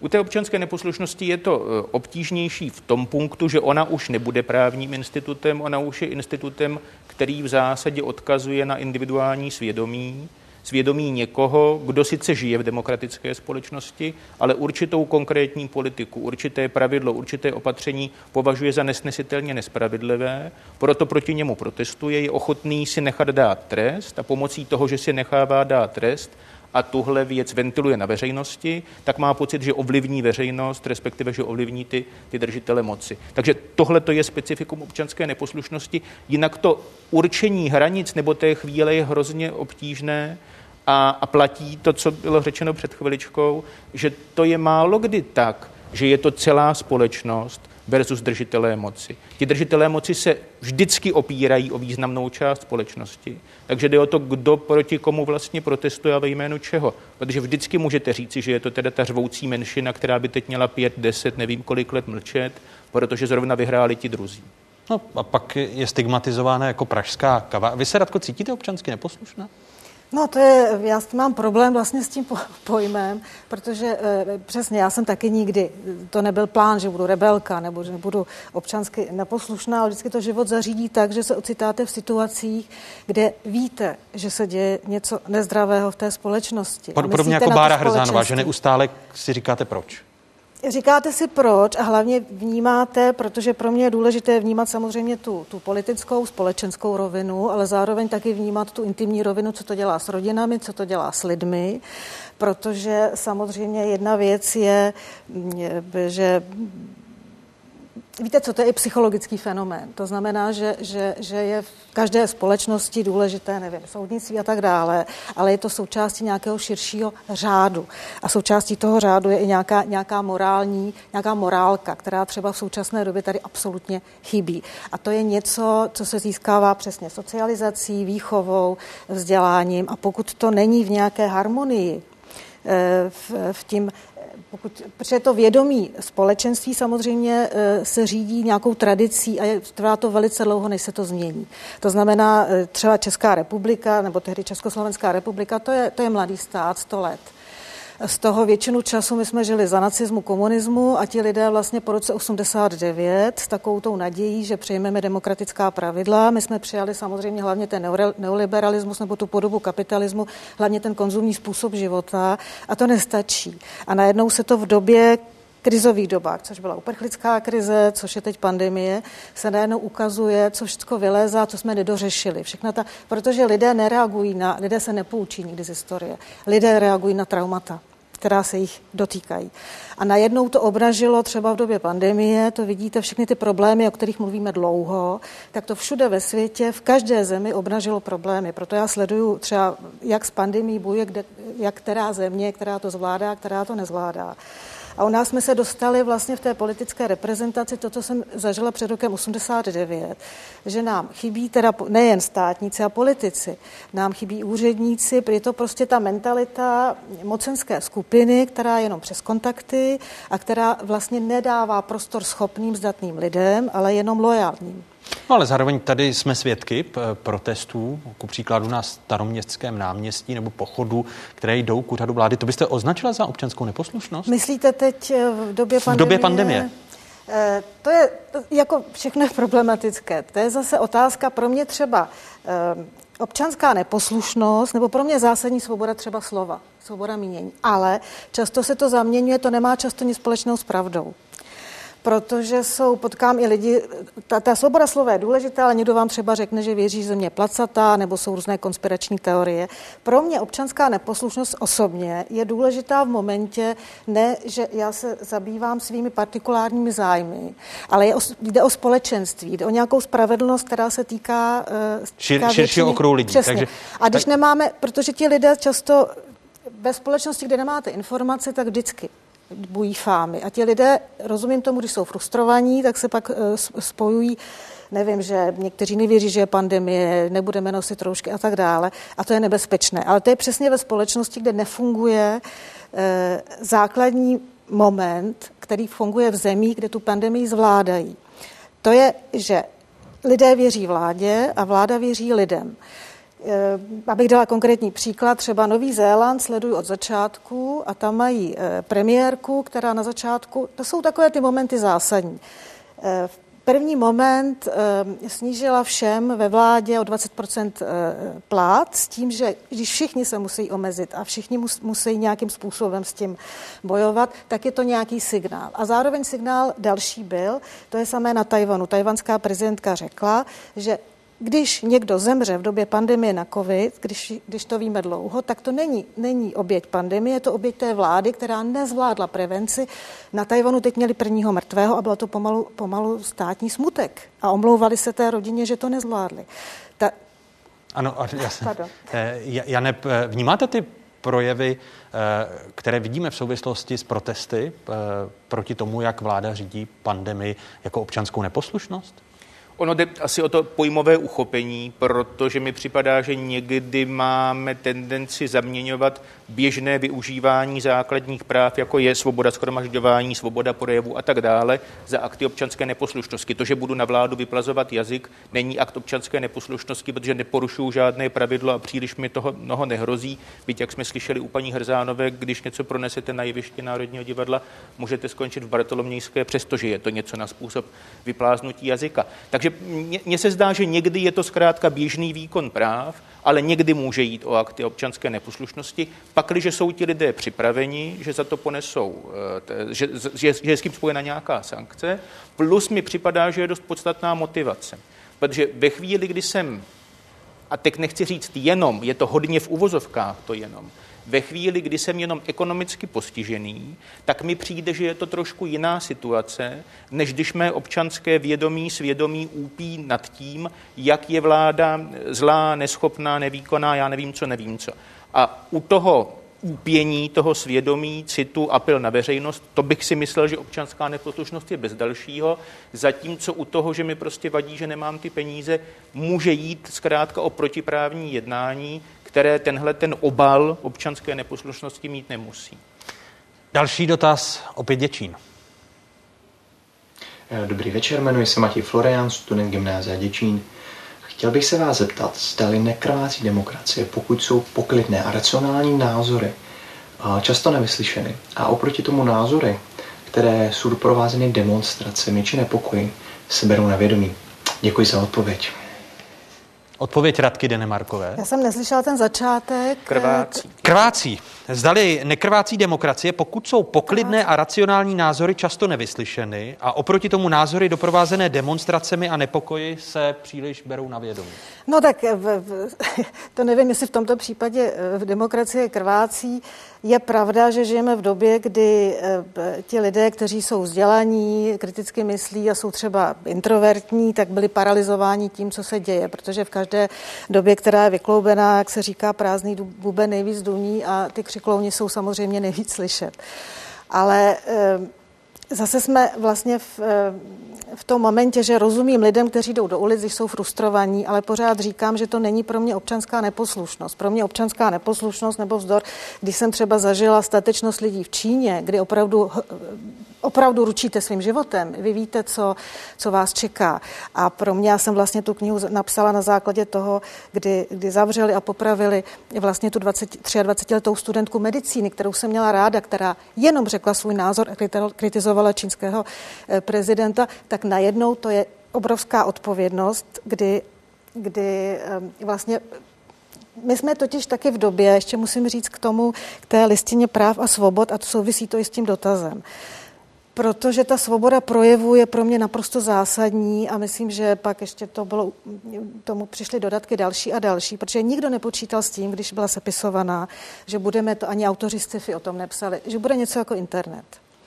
A najednou eh, žijeme v době, a te, ta, ta svoboda projevu, najednou ta pravda se ztrácí v lušině dezinformací, eh, všech těch fake news. Já v každé zemi, kde dávám rozhovor, já se musím zjistit, komu ta média patří jestli neslouží, protože samozřejmě všichni mocní, mocní, kteří míří k autoritářskému systému, všichni první, co udělají, eh, všichni oligarchové skoupí média, aby jim patřila, protože to je prostě propaganda, vymývání mozku funguje tímto způsobem. To, co můžeme vidět v České to, republice. To vidíme že v České pět, republice. Pět nejbohatších oligarchů Přesně. má... A to nejsou, to nejsou nezávislá média, která jsou další zásadním momentem, která chrání demokracii a to ztrácíme třeba i u nás. Vedle toho existují, takže v každé zemi, teď máte, nemáte svobodu projevu, jsou země, kde se lidé lidé nedostanou ani k internetu eh, z různých důvodů. Pak jsou státy sami o sobě, Google, Twitter, všechny ta, ta sociální média, která slouží jenom k, to, k té povrchnosti. A když prostě pro mě, já žiju v době, kdy se znovu vrací, že boj o svobodu slova je skutečně boj o moc. A znova musím opakovat, my se musíme vrátit k tomu sledovat politiky, co dělají a ne co, co, co říkají že si všichni založí nějaký čau lidi nebo a tak dále, neposlouchat. A zajímavé třeba je v těch zemích v současné eh, době, když to sleduju, jak třeba populisté absolutně selhali. Tam vidíte, že tam šlo opravdu eh, o ty osobní zájmy, vůbec nešlo to, co pro mě je v politice důležité, že se také myslí na to společenství. Prostě nelze řídit stranu a politiku jakýkoliv jako firmu, protože firma má jasný... Teď narážíte ku příkladu, když si vezmeme u těch ano. světových politiků ano. Trump versus Merklova. Myslím, a, a ně, třeba, Německo, které... Myslím Trump, myslím Kačinského, myslím Orbána, myslím uh, v Brazílii, prostě všichni ty lidé absolutně selhali, protože jsou zaskočeni realitou. A ten, ten um, ten, vlastně, ten, to, to, to se vlastně děje, ta vlna, ve které žijeme, jako kdyby ta eh, pandemie právě otevřela tyto problémy, že tudy cesta nevede. Ale abych byla i pozitivní, existuje nový styl politického myšlení a jednání. Přesně jak jsem třeba mluvila o té novozélandské premiérce, existují eh, politici, kteří jsou autentičtí a reagují na tu krizi, která se jich týká. Reagují opravdu s nějakým, tam je nějaký lidský moment. Je to slovenská prezidentka, je to tajvanská prezidentka, je to v, ve Finsku eh, premiérka a najednou to, co tady bylo absolutní normou, že existuje politické chování, jednání, mluva, ten trumpismus, celá ta takže to jde jinak. A to vlastně, to je nějaká moje naděje, což obnažila právě pandemie. Ono na, na, ten, na tu vaši výpověď a na sociální sítě internet navazuje další dotaz, který je z Prostějova. Dobrý den, jmenuji se Tomáš Cerhonek a navštěvuji maturitní ročník gymnázia Jiřího Volkra v Prostějově. Během posledních několika měsíců jsme mohli v Bělorusku a teď i v Rusku vidět omezování internetu během demonstrací. Moje otázka tedy zní, má na takové omezování internetu podle našeho právního řádu náš stát právo? A pokud ano, je možné, že toto právo využije během současné krize? Děkuji za odpovědi. Profesor Jan Kysela, odpověď na tu otázku. To já popravdě řečeno nevím, ale spíš bych si myslel, že ne, vzhledem k tomu, o čem tady mluvíme ve vztahu k, k garancím svobody projevu, eh, takže si spíš myslím, že ne, ale je to takový jako pocit, než, eh, než nějaké vědění ve vztahu k tomu, o čem my tady mluvíme, eh, k těm demonstracím, schromážděním a tak dále, mi to ani nepřipadá funkční prostředek, protože když je řeč o Rusku nebo Bělorusku, tak se pomocí takových prostředků mimo jiné oslabuje schopnost koordinace těch protestujících, zatímco u nás jdou o schromáždění lidí, kteří od někud někam přejdou, takže se mi nezdá, že by to omezování internetu, bylo-li by možné, vlastně k něčemu mělo sloužit, té moci. A další otázka je z Děčína. Dobrý den, jmenuji se Adam Bouška a studuji na Děčínském gymnáziu. Je podle vás možné, aby byla kořenem občanské neposlušnosti nevědomost a neznalost historie? Děkuji za vaši odpověď. Radko, tady se ta odpověď na, nabízí, když se podíváme na židovské hvězdy, ano. které si připíná někdo, kdo se považuje za diskriminovaného kvůli tomu, že nenosí roušku? Tady se opravdu zase, zase se nám vrací ta, ta elementární hloupost, nevzdělanost, je to vlastně urážka e, celého kontextu, kdy židovské hvězdy vůbec se objevily. A my opravdu, opravdu, když ty lidé můžou protestovat, když toto použijí, tak je to, eh, já to považuji za opravdu za elementární, elementární hloupost. A možná to souvisí, jak jsem o tom přemýšlela, to, co já jsem zažívala i ve škole, když jsem ještě studovala před rokem 89, když jsem začala, tak eh, mám pocit, že to je tady všude na všech úrovních. Když na katedře byl někdo méně schopný, našel se ještě hloupější asistenty a je to nekonečný, eh, nekonečný řetězec. Eh, a ještě bych se ale vrátila k tomu internetu. Já jsem to zažila v Číně kde samozřejmě je to všechno hlídané, omezené, včetně toho internetu a když začala třeba pandemie, první lékař, který varoval, nebo na sociálních sítích, kdy se objevily pravda třeba z Wuhanu a tak dále, ty všichni lidé zmizeli a ten internet je kontrolovaný, na tom se poučil Putin v Rusku a tak dále, takže to může být, my musíme být prostě, to je ten moment, my musíme být opatrní, protože bohužel všichni ty, ty, tyto lidé, včetně u nás Babišové Zemanové, oni se poučují z těchto, těchto věcí. Takže eh, opravdu eh, to je ten moment, ne, ne neposlušnosti, ale vlastně mluvit o tom, otevírat témata, jestliže tady máme politickou reprezentaci, která nemluví o zásadních věcech, tak eh, myslím si, že to je takový samočistící mechanismus společnosti, že ty témata se otevírají jinde. A to je také moje naděje. K té nevzdělanosti, jak se ptal Adam Bouška z Děčína? To je těžká věc když vám bude někdo vykládat o tom, jak je horká plotenka, aniž si na ní sáhnete, tak si to prostě nepředstavíte. V zásadě každý člověk je uvězněný ve své osobní zkušenosti a tu nějakým způsobem zobecňuje. Takže pokud se zatím má nějak relativně slušně a od toho mětí se slušně padá dolů do situace, kterou považuje za otřesnou, tak z jeho úzkého ohledu je to otřesné stejně jako jiné historické situace. A jelikož je ale nevzdělaný, jak je řečeno, tak nedokáže pochopit eh, ten extrémní rozdíl mezi tím, co znamená nosit židovskou hvězdu v první půlce 40. let a tím, co znamenají ta určitě mimořádně nepříjemná, mnohdy jako tr- tragická omezení v to, té dnešní době. Uh, ústavní právník Jan Kysela a oceňovaná spisovatelka, překladatelka Radka Denmarková zůstávají hosty Fokusu. Prozatím děkuju. Eh, kvůli čemu bych se vzbouřil nebo vzbouřila? Eh, otázka, kterou dostalo několik studentů, kteří odpovídali pro dnešní Fokus, konkrétně studentky a studenti z Prachatic, Mladé Boleslavy, Brna. Tady jsou odpovědi. Dobrý večer. Nejsem typ člověka, který by se účastnil nějakých demonstrací nebo podepisování peticí. Když nám ale v září bylo oznámeno, že se bude měnit podoba letošních maturitních zkoušek, moc do zpěvu nám nebylo. Věřím, že všichni, kteří jsou do situace v českém školství nějakým způsobem zasvěceni, ví, že distanční výuka není plnohodnotná. I přes veškerou snahu učitelů, kterým bychom chtěli moc poděkovat, my sami víme, že takto velké ztráty nedoženeme. Byli jsme několik let připravováni intenzivně na něco, co se v září změnilo lusknutím prstu. A já se domnívám, že kdyby studenti v této době věděli, že se nějaké změny budou chystat, že se vzbouří a vyjdou do ulic. A v tu chvíli já bych jejich názor podpořila.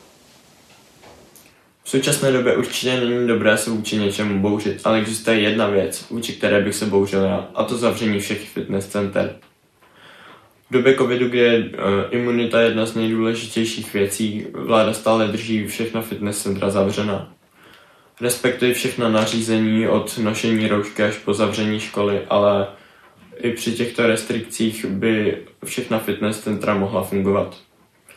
Stačilo by při vchodu mít formulář, ze kterého by se vyplnilo jméno, změřila by se teplota a do posilovny by byl puštěn jen uh, určitý počet lidí. Ale vláda asi nechce, abychom měli dobrou imunitu a tak nás drží doma. Zbouření nebo jiná forma veřejného projevu nesouhlasu znamená, že něco ve společnosti špatně a je potřeba to veřejně řešit a nějak proti tomu zakročit. Rok 2020 ukázal důležitost občanské neposlušnosti, ať to byly demonstrace ve Spojených státech proti rasismu, neustávající boj za svobodu Bělorusku nebo nepokoje kvůli koronavirovým opatřením. Všechny tyto situace nám ukázaly, že problémy občanské společnosti jsou hlubší, než se na první dojem může zdát, a proto je zapotřebí proti ním vytrvale bojovat. Sám bych se zbouřil právě proti nerovnosti ve státě, neboť svoboda, rovnost a slušné zacházení jeden s druhým je to nejcennější, co ve společnosti máme. Neměli bychom však zapomínat, že každý jsme jiný a co člověk to názor a také na to, že každý bez výjimky má právo tento svůj názor vyjádřit. A to i když s tímto názorem zrovna nesouhlasíme. Když se řekne zbouřit se, tak to ve mně vyvolává pocit, že ten můj nesouhlas je doprovázen nějakým násilím a že vlastně vnucuji někomu na sílu svůj názor. Tím pádem bych odpověděla, že jsem se nikdy asi nezbouřila, ale když se mi něco nelíbilo, tak jsem se nikdy nebála ozvat. A myslím si, že v té společnosti je to hodně důležité, že když se někomu něco nelíbí, že by to vždycky měl říct, protože každý názor je důležitý a je důležité najít nějaký ten kompromis. Případně si člověk může někdy i uvědomit, že se na danou věc díval prostě špatně a udělal chybu. Budoucnost neposlušnosti.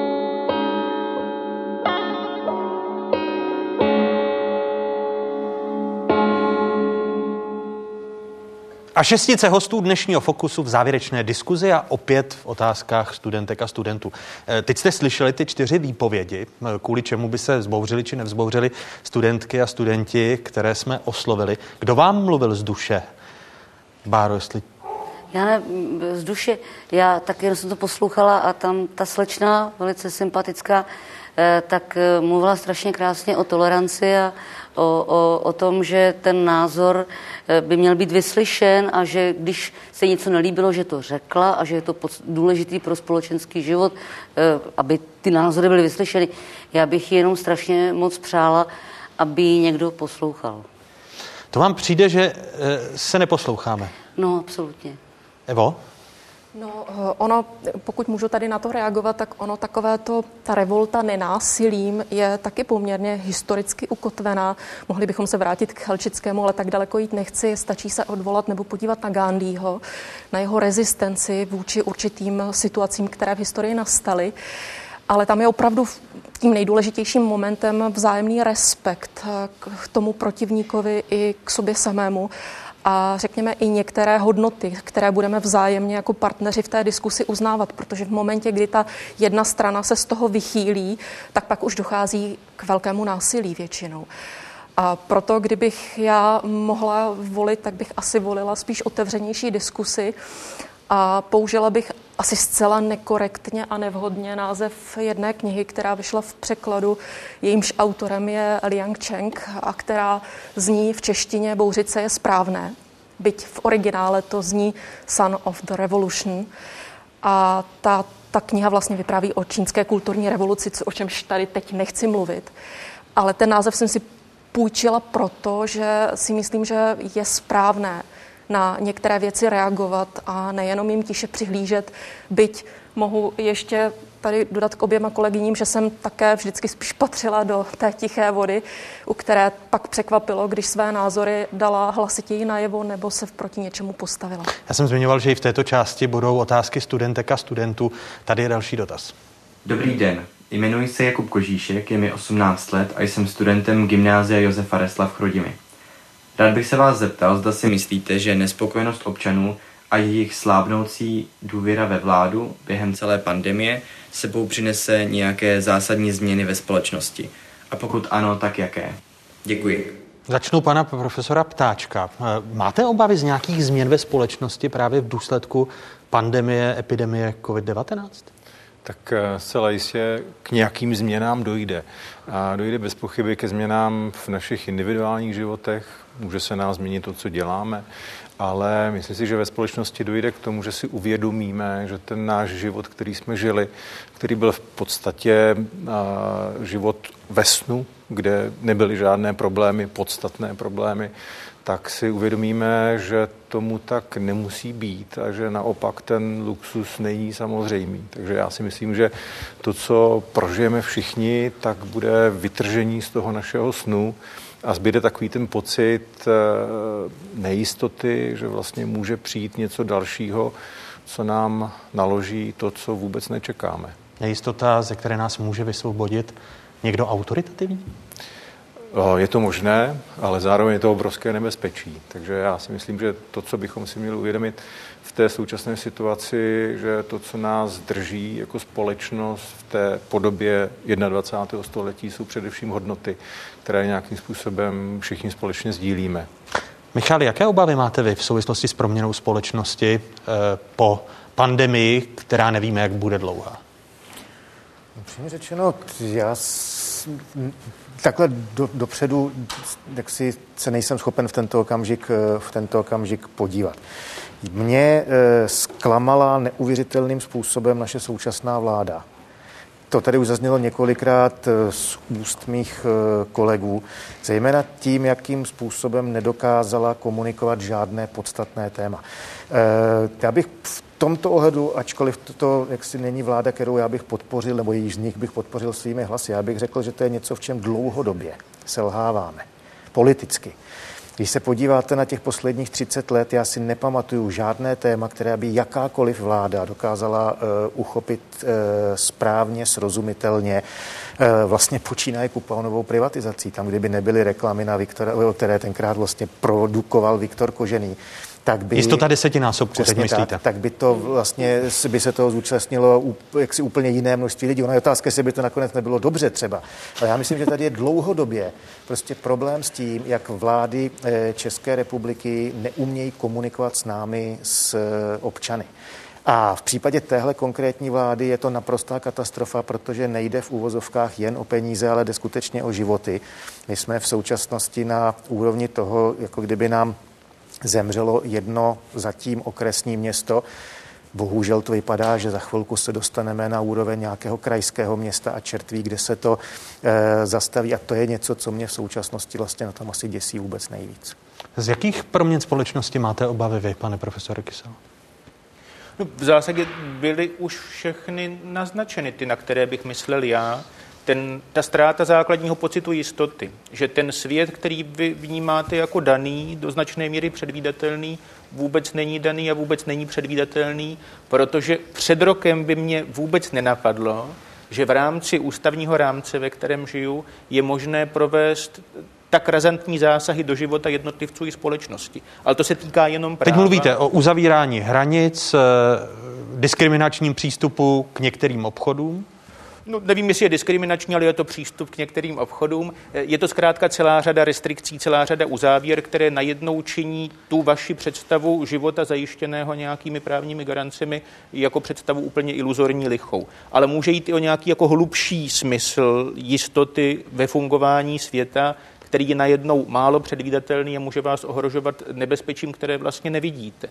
Ve chvíli, kdy se potýkáte buď s nepřítelem vizualizovaným, to je ten kozák, o kterém mohla být řeč, nebo to je povodek, nebo orkán, nebo já nevím co, jenomže když je to koronavirus, jako ne, nevidíte ho, jak se vůči němu máte vymezovat. A pak to má celou řadu dalších důsledků, o kterých je tady řeč to není jenom nedůvěra ve vládu. To by mi bylo jedno, že ta vláda jednoho dne nejspíše odejde. Ale je problém, že je to nedůvěra ve stát. Ta, ta vláda jakoby se státem splývala. No a co my od toho státu do budoucna budeme čekat? Co ten stát bude čekat od nás? To je zkrátka jako spousta různých problémů, které jsou navíc umocněny tím, že žijeme v té rozdělené společnosti. To, co si pořád říkáme ve vztahu k přímé volbě prezidenta, k referendu a tak dále, tak když se teď podíváte na to, co říkají hejtmani, jaké typy mailů dostávají, pro jedny jsou zločinci, že nechali vyhlásit nouzový stav a nechávají teda ty lidi dál zavřené, a pro druhé by byli zločinci, kdyby to teda odblokovali, protože to jsou vrazy, kteří nás chtějí všichni, všechny, všichni, všechny zabít.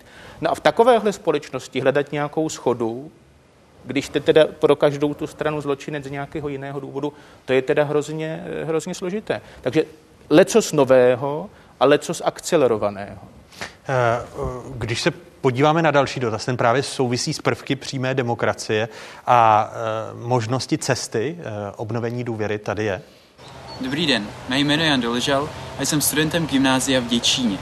Zajímalo by mě, zda by mohl princip přímé demokracie ukojit touhu národa po zapojení se do politického rozhodování. Děkuji vám za odpověď. Asi u politologa, politického geografa Michala Romancova začněme. Já bych s dovolením tu odpověď na tuhle otázku začal tím, co jsme tady slyšeli na začátku tohoto bloku. To byly čtyři bez pochyby velice autentické výpovědi těch eh, konkrétních lidí. E, nicméně otázka je, u kolika z diváků, případně občanů České republiky, zrovna tenhle ten problém e, rezonuje. Jestli vůbec, a pokud ano, tak jak, tak jak silně. A přímá demokracie je něco podobného. Eh, prostě eh, ta představa, že všichni budeme participovat a tím pádem se dostaneme k lepším řešením, je iluzorní z mnoha důvodů, mimo jiné, protože všichni participovat eh, nebudeme, stačí se podívat na to, všichni máme volební právo a kolik z nás, tím nemyslím z nás tady, ale prostě nechodí k volbám. Spousta lidí se domnívá, že dobrá řešení jsou řešení, která jsou rychlá, což také vůbec nemusí být pravda v řadě případů. Takže já se domnívám, že přímá demokracie zejména potom v situaci, v jaké jsme teďka my, je pouze cestou do pekel. E, protože přímou demokracii aplikovat i v té rozdělené společnosti, jako o tom mluvil Jan kyselé smrtící. Například. Nikdo si z eh, lidí, kteří horují pro přímou demokracii nebo odvolatelnost politiků a trestní odpovědnost politiků a finanční odpovědnost politiků, tohle to všechno jsou věci, které velice dobře a silně eh, znějí eh, v mediálním prostoru. Nikdo si neuvědomuje ani z těch, kteří s tím přicházejí, že se to okamžitě může otočit proti, proti ním. To by znamenalo pouze naprosto bezprecedentní míru nestability a chaosu která možná eh, je průvodním jevem každé spoury nebo každé revoluce, ale rozhodně eh, bychom se k takovémuhle stavu neměli propracovat eh, cestou, řekněme, přijetí zákonů, které by něco takového umožnili. Co je, Radko, cestou k tomu, aby ta společnost nebyla tak rozdělená, jak ji můžeme pozorovat ku příkladu na prodloužení či neprodloužení nouzového stavu? Já si myslím, že to je úplně jednoduché a tomu potřebujete silné osobnosti ve vedení. Vy potřebujete, eh, tady bylo řečeno, jakou máme vládu, jak jsme s ní spokojeni, nespokojeni, ale pro mě je spíš problém a otázka, že tu vládu lidé volili. Volili eh, osobnosti, které tam máme, nebo neosobnosti spíše.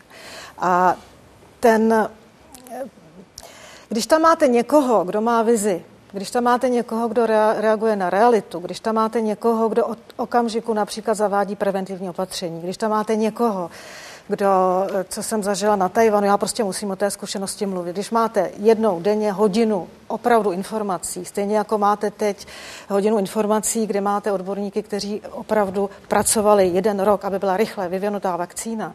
A já žiju v zemi, kde ta vláda není schopná ani vyvinout registrační systém pro, pro staré lidi, kteří to prostě bez svých vnoučat nezvládnou tak je tady obrovský problém. A, a to je to, o čem, myslím... jenom že vstoupím do vaší řeči, to je to, o čem mluvil Michal Romancov. Eh, jestli to je i důsledek těch uplynulých 30 let a spíš rozkládání státu? Je to absolutní, protože ta vlastně pandemie to jenom obražila. Prostě na stát se nemůžete vůbec spolehnout. Je to pro mě vlastně rozpad, nemůže se žádná skupina na to spolehnout a a i, ta, i, ta, i třeba volební systém, ten parlamentarismus, eh, ty volby ukazujete, že tam najednou hrajou roli peníze a zájmové skupiny.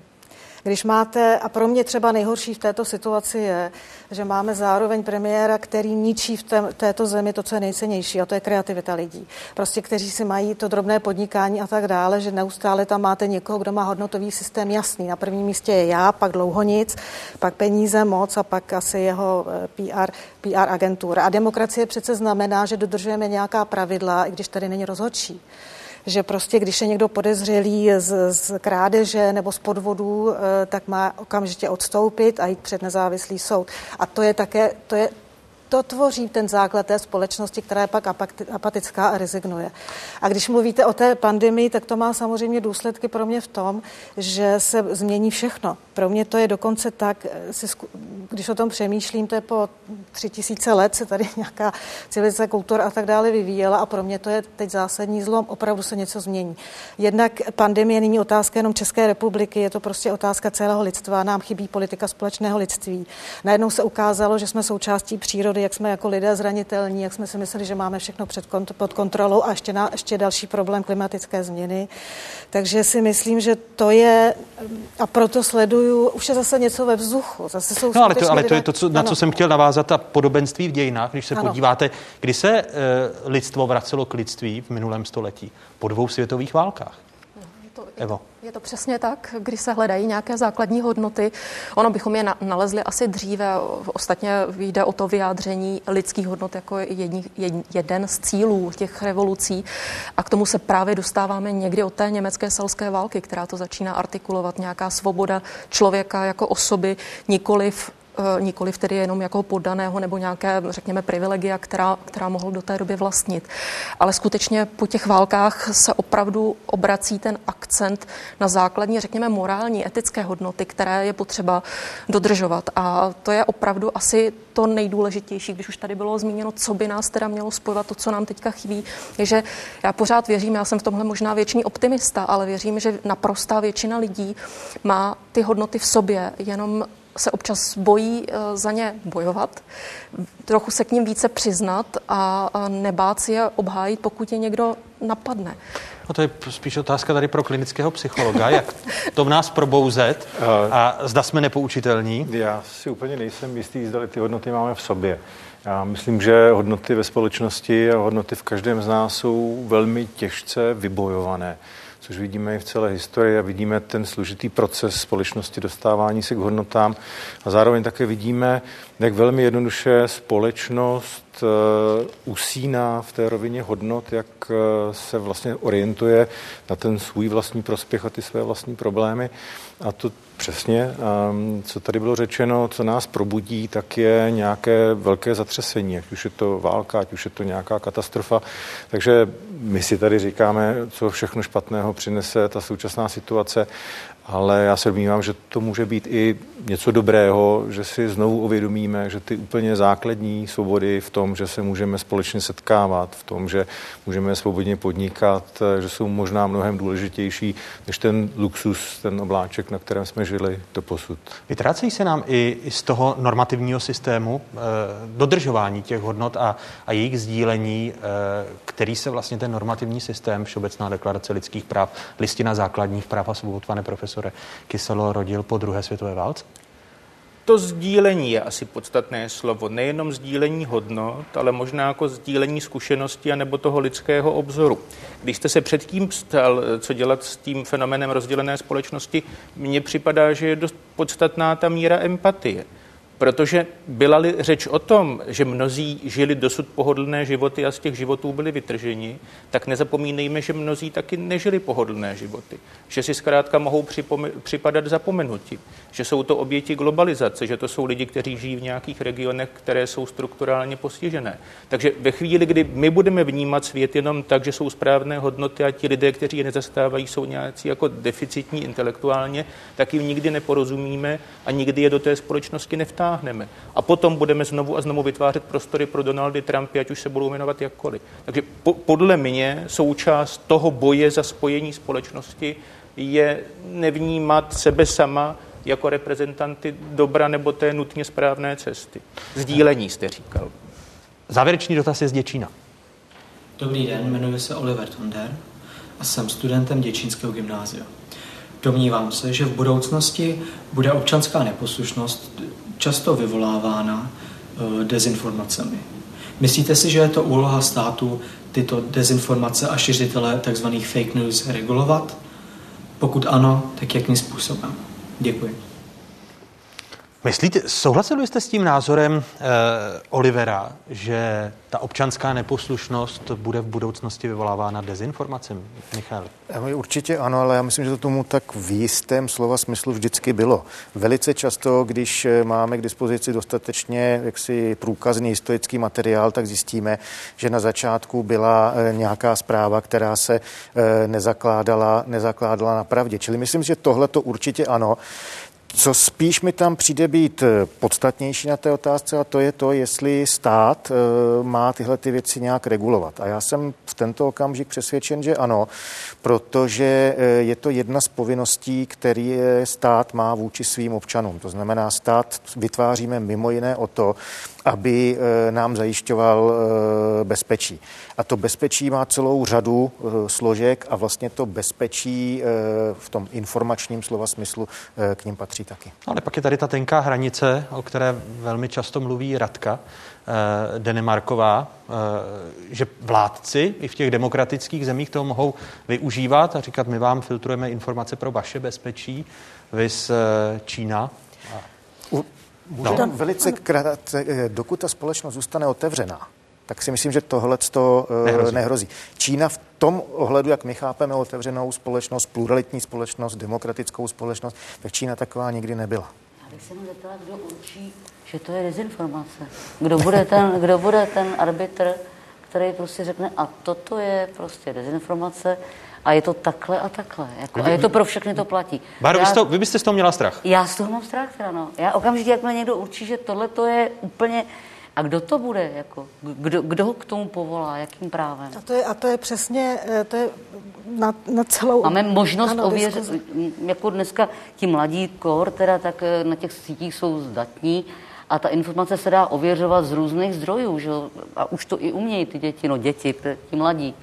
Tak to Dobře, a dá se to třeba do momentu, můžu. Určitě. Dá, dá se to třeba v momentu, a to už se děje, že to stát, jako teď myslím, eh, jako k té Číně bych se ještě vrátila, protože úplně s vámi nesouhlasím, ale teď eh, eh, k tomu, co, co, co říkala Bára, tak eh, jsou třeba, už víme momenty, kdy někdo rozšiřuje poplašné zprávy nebo skutečně popírá, kdy víme, jaká ta pravda je.